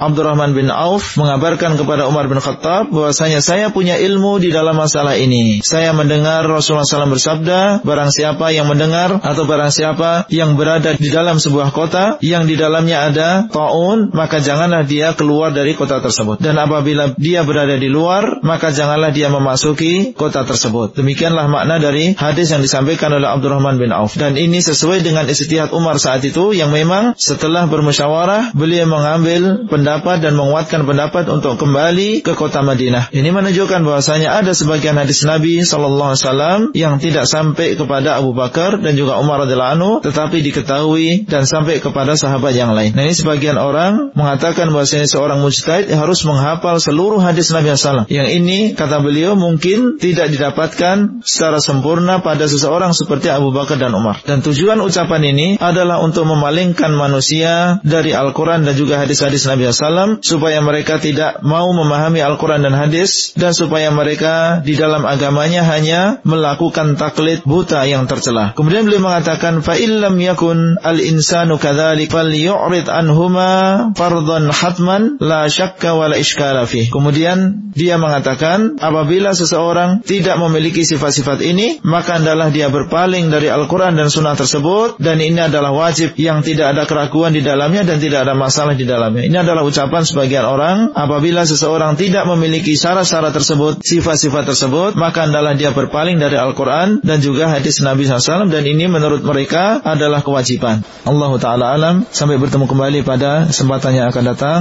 Wassalamualaikum warahmatullahi wabarakatuh. Materi audio ini disampaikan di dalam grup WA Halakoh Silsilah Ilmiah HSI Abdullah Rai. Assalamualaikum warahmatullahi wabarakatuh. Alhamdulillah wassalatu wassalamu ala Rasulillah wa ala alihi wa sahbihi wa man wala. halaqah yang ke-24 dari silsilah ilmiah penjelasan kitab Al-Usul Sittah yang dikarang oleh Syekh Muhammad bin Abdul Wahab At-Tamimi rahimahullah. Kemudian mereka mengatakan wa man talabal huda minhuma fahuwa imma zindiqun wa imma majnunun li ajli su'ubati fahmihima. Dan barang siapa yang berusaha untuk mencari petunjuk dari Al-Qur'an dan juga hadis, maka kata mereka dia adalah seorang yang zindiq, seorang pendusta atau dia adalah seorang yang gila. Kenapa demikian? Mereka mengatakan karena susahnya memahami Al-Qur'an dan juga hadis Nabi sallallahu alaihi wasallam. Ini adalah ucapan sebagian manusia yang ingin memalingkan kaum muslimin dari Al-Quran dan juga Sunnah. Kemudian beliau mengatakan, yaitu muallif pengarang di sini mengatakan, Fasubhanallahi wa bihamdi. Maka maha suci Allah dan segala puji baginya. Kam bayyanallahu subhanahu syara'an wa qadaran khalqan wa amran. Fi raddi hadhi syubha al-mal'unah min wujuhin syatta balagat ila haddi daruriyat al-ammah. Betapa banyak dan betapa sering Allah SWT menjelaskan, baik secara syariat di dalam Al-Quran maupun hadis-hadis Nabi SAW, atau takdir. Khalqan dan amron maknanya hampir sama. Betapa banyak Allah menjelaskan dan membantah kerancuan yang mal'unah yang terlaknat ini. Dengan berbagai cara, dengan berbagai uslub, dengan berbagai metode. Sehingga metode-metode tersebut sampai pada batas yang doruri. Walakinna aktharan nasi la ya'lamun. Akan tetapi, sebagian besar manusia tidak mengetahui. Jadi muallif pengarang di sini ingin menjelaskan kepada kita bahwasanya Allah telah menjelaskan di dalam Al-Quran hal yang membantah kerancuan tadi. Mereka mengatakan bahwasanya Al-Quran dan Sunnah tidak dipahami kecuali oleh seorang yang mujtahid mutlak. Padahal Allah dan Rasulnya tidak menerangkan demikian. Allah berfirman di dalam Al-Quran, وَلَقَدْ يَسَّرْنَا الْقُرْآنَ لِلذِّكْرِ فَهَلْ مِن مُدَّكِرِ Dan sungguh kami telah mudahkan Al-Quran untuk zikir, untuk mengingat Allah SWT. Apakah ada orang yang mau mengingat? Allah mengatakan di sini, وَلَقَدْ يَسَّرْنَا Dan sungguh kami telah mudahkan. Allah telah turunkan Al-Quran dan Allah telah mudahkan kalimat-kalimatnya, makna-maknanya supaya kita bisa berzikir dengan Al-Quran tersebut. Mengingat Allah dengan Al-Quran tersebut. Berbeda dengan ucapan mereka yang mengatakan bahwa sangat sulit dan susah untuk memahami Al-Quran dan Sunnah. Allah mengatakan, وَلَقَدْ yasarna dan mereka mengatakan susah untuk memahami Al-Quran dan Sunnah. Demikian pula Allah SWT berfirman, أَفَلَا يَتَدَبَّرُونَ الْقُرْآنِ Apakah mereka tidak mentadaburi Al-Quran? أَمْ عَلَى قُلُوبٍ أَقْفَالُهَا Ataukah di dalam hati-hati ada kunci-kuncinya? Ini adalah anjuran dan dorongan dari Allah SWT supaya kita mau mentadaburi apa yang datang dari Allah berupa Al-Quran. Dan, dan seseorang tidak mungkin bisa mentadaburi kecuali apabila dia memahami apa yang ada di dalam Al-Quran tersebut. Seandainya Al-Quran tidak bisa dipahami kecuali oleh seseorang yang mujtahid, yang mutlak, niscaya Allah tidak akan mendorong kita untuk mentadaburi Al-Quran. Tapi ternyata Allah menyuruh kita, mendorong kita, mengajak kita untuk mentadaburi Al-Quran. Menunjukkan bahwasanya Al-Quran bisa dipahami oleh seorang yang awam, seorang talibul ilm, seorang penuntut ilmu, demikian pula oleh para ulama. Di dalam ayat yang lain Allah mengatakan, Kitabun anzalnahu ilaih mubarakun liyadabbaru ayatihi wa liyatadhakkara ulul albab. Sebuah kitab yang kami turunkan kepadamu wahai Muhammad yang penuh dengan barakah. Yang pertama adalah supaya manusia mau mentadaburi ayat-ayatnya. Wa liyatadhakkara ulul albab dan supaya orang-orang yang memiliki akal mau berzikir dengan Al-Qur'an tersebut. Mengingat Allah dengan Al-Quran tersebut. Allah turunkan Al-Quran kepada Rasulullah SAW supaya kita mau mentadaburi. Bukan hanya sekedar dibaca, tetapi tidak memahami maknanya. Membaca Al-Quran adalah amal soleh. Dan seseorang mendapatkan pahala dari membaca Al-Quran. Sebagaimana yang dikabarkan oleh Rasulullah SAW. Satu huruf yang kita baca, kita mendapatkan sepuluh kebaikan. Namun, tidak cukup dengan hanya membaca dengan baik, dengan tahsin, dengan tajwid. Kemudian seseorang meninggalkan memahami Al-Quran. Karena justru tujuan utama diturunkannya Al-Quran adalah supaya kita memahami Al-Quran tersebut, kemudian setelah itu kita amalkan Al-Quran tersebut. Perintah dari Allah SWT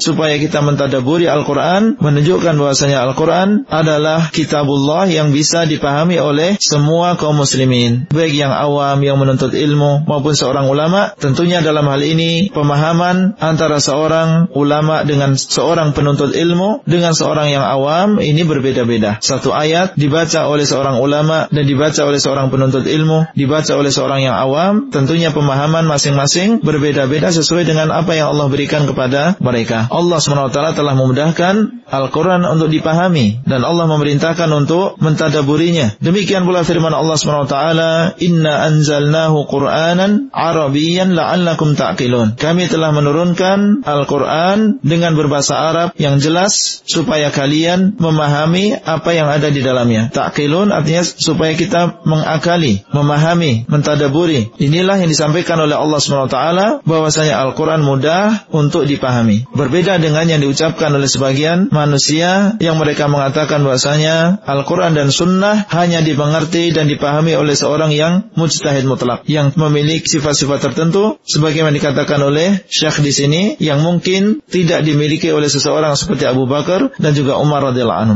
Seorang tabi'in yang bernama Abu Abdurrahman As-Sulami, beliau mengatakan, Haddathana alladzina yuqi'unana min ashabi Rasulillah SAW, ka Abdullah bin Mas'ud, wa Uthman bin Affan, wa ghairuhuma, annahum idza ta'allamu minan nabiy sallallahu alaihi wasallam 10 ayat lam yujawizuha hatta yata'allamu ma fiha minal ilmi wal amal. Telah mengabarkan kepada kami orang-orang yang mengajarkan kepada kami Al-Qur'an dari kalangan sahabat Nabi sallallahu alaihi wasallam seperti Abdullah bin Mas'ud dan Utsman bin Affan dan selain keduanya bahwasanya mereka dahulu apabila mempelajari 10 ayat dari Nabi sallallahu alaihi wasallam maka mereka tidak akan berpindah dari 10 ayat tersebut sampai mempelajari apa yang ada di dalam 10 ayat tersebut baik ilmunya maupun amalnya. Artinya mereka berusaha untuk memahami 10 ayat yang mereka dapat dari Rasulullah SAW dan berusaha untuk mengamalkan 10 ayat tersebut. Tidak berpindah kepada ayat yang lain kecuali setelah mereka memahami dan kecuali setelah mereka mengamalkan 10 ayat tersebut. Oleh karena itu apabila ada di antara sahabat Nabi SAW yang menghafal sebuah surat, maka ketahuilah bahasanya dia memahami ayat tersebut, memahami surat tersebut dan juga mengamalkan apa yang ada di dalamnya. Apabila ada seorang sahabat Nabi yang menghafal surat Al-Baqarah atau menghafal surat Ali Imran, maka berarti dia telah memahami isinya dan mengamalkan apa yang ada di dalamnya. Oleh karena itu, orang yang menghafal surat Al-Baqarah dan Ali Imran di antara kalangan sahabat Nabi SAW itu menjadi orang yang memiliki kedudukan yang tinggi di sisi para sahabat radhiyallahu anhu. Karena mereka menghafal bukan hanya menghafal, mereka menghafal Al-Quran, memahami isinya dan juga mengamalkan apa yang ada di dalamnya dalamnya.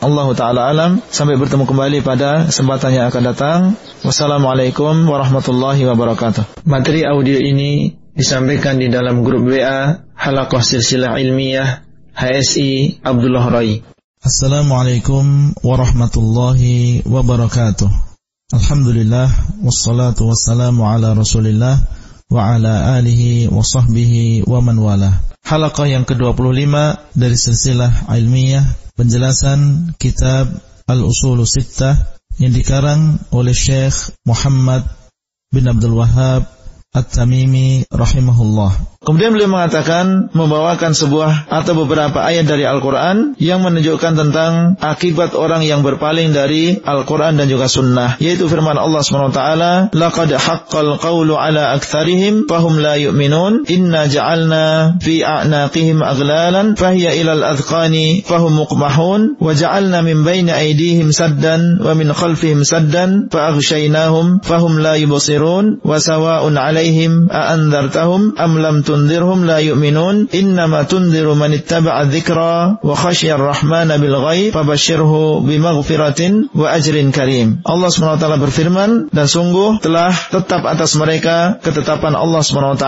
atas sebagian besar mereka bahwasanya mereka tidak beriman. Kami telah menjadikan pada leher-leher mereka belenggu-belenggu maka belenggu-belenggu tersebut sampai dagu mereka sehingga mereka mengangkat kepalanya ke atas dan kami telah menjadikan dari depan mereka penutup dan dari belakang mereka penutup, maka kami menutupi mereka sehingga mereka tidak bisa melihat. Kemudian Allah mengatakan yang artinya dan sama saja apakah engkau memberikan peringatan kepada mereka atau tidak memberikan peringatan kepada mereka, niscaya mereka tidak akan beriman. Sesungguhnya engkau wahai Muhammad memberikan peringatan kepada orang yang mengikuti az-zikr, mengikuti Al-Qur'an dan dia takut kepada Allah dalam keadaan gaib, maka berikanlah kabar gembira kepadanya dengan ampunan ampunan dan pahala yang melimpah dari Allah Subhanahu wa taala. Ayat-ayat yang disebutkan oleh pengarang di sini dan ini adalah uh, surat Yasin uh, ayat yang ke-7 sampai 11 menunjukkan tentang bagaimana orang yang berpaling dari az-zikr Al-Qur'an yang Allah turunkan dan bahwasanya mereka ditutupi dari arah depannya, dari arah belakangnya sehingga mereka tidak bisa melihat, tidak bisa mendengar. Kemudian Allah mengabarkan bahwasanya sama saja atas wahai Muhammad apabila seseorang sudah ditutupi dari hidayah Allah, sama saja apakah engkau memberikan peringatan kepada mereka atau tidak memberikan peringatan niscaya mereka tidak akan beriman. Dan Allah mengabarkan bahwasanya Rasulullah SAW hanya memberikan peringatan dan akan bermanfaat peringatan beliau bagi orang yang mau mengikuti az-zikr, mengikuti Al-Quran dan khasyar Rahman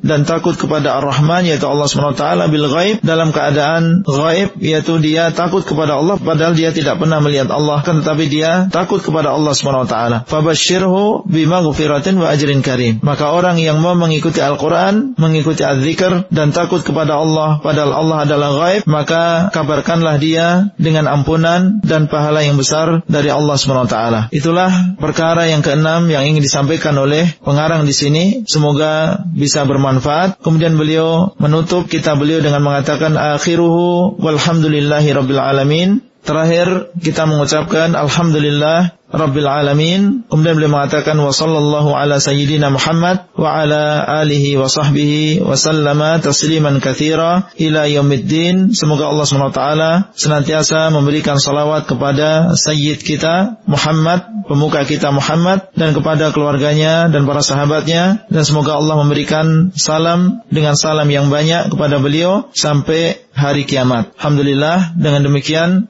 kita bisa menyelesaikan kitab yang ringkas dan bermanfaat ini yang berisi tentang enam perkara yang pokok yang hendaknya dipahami dan diamalkan oleh seorang muslim. Wassalamualaikum warahmatullahi wabarakatuh. Materi audio ini disampaikan di dalam grup WA Halakoh Silsilah Ilmiah HSI Abdullah Rai.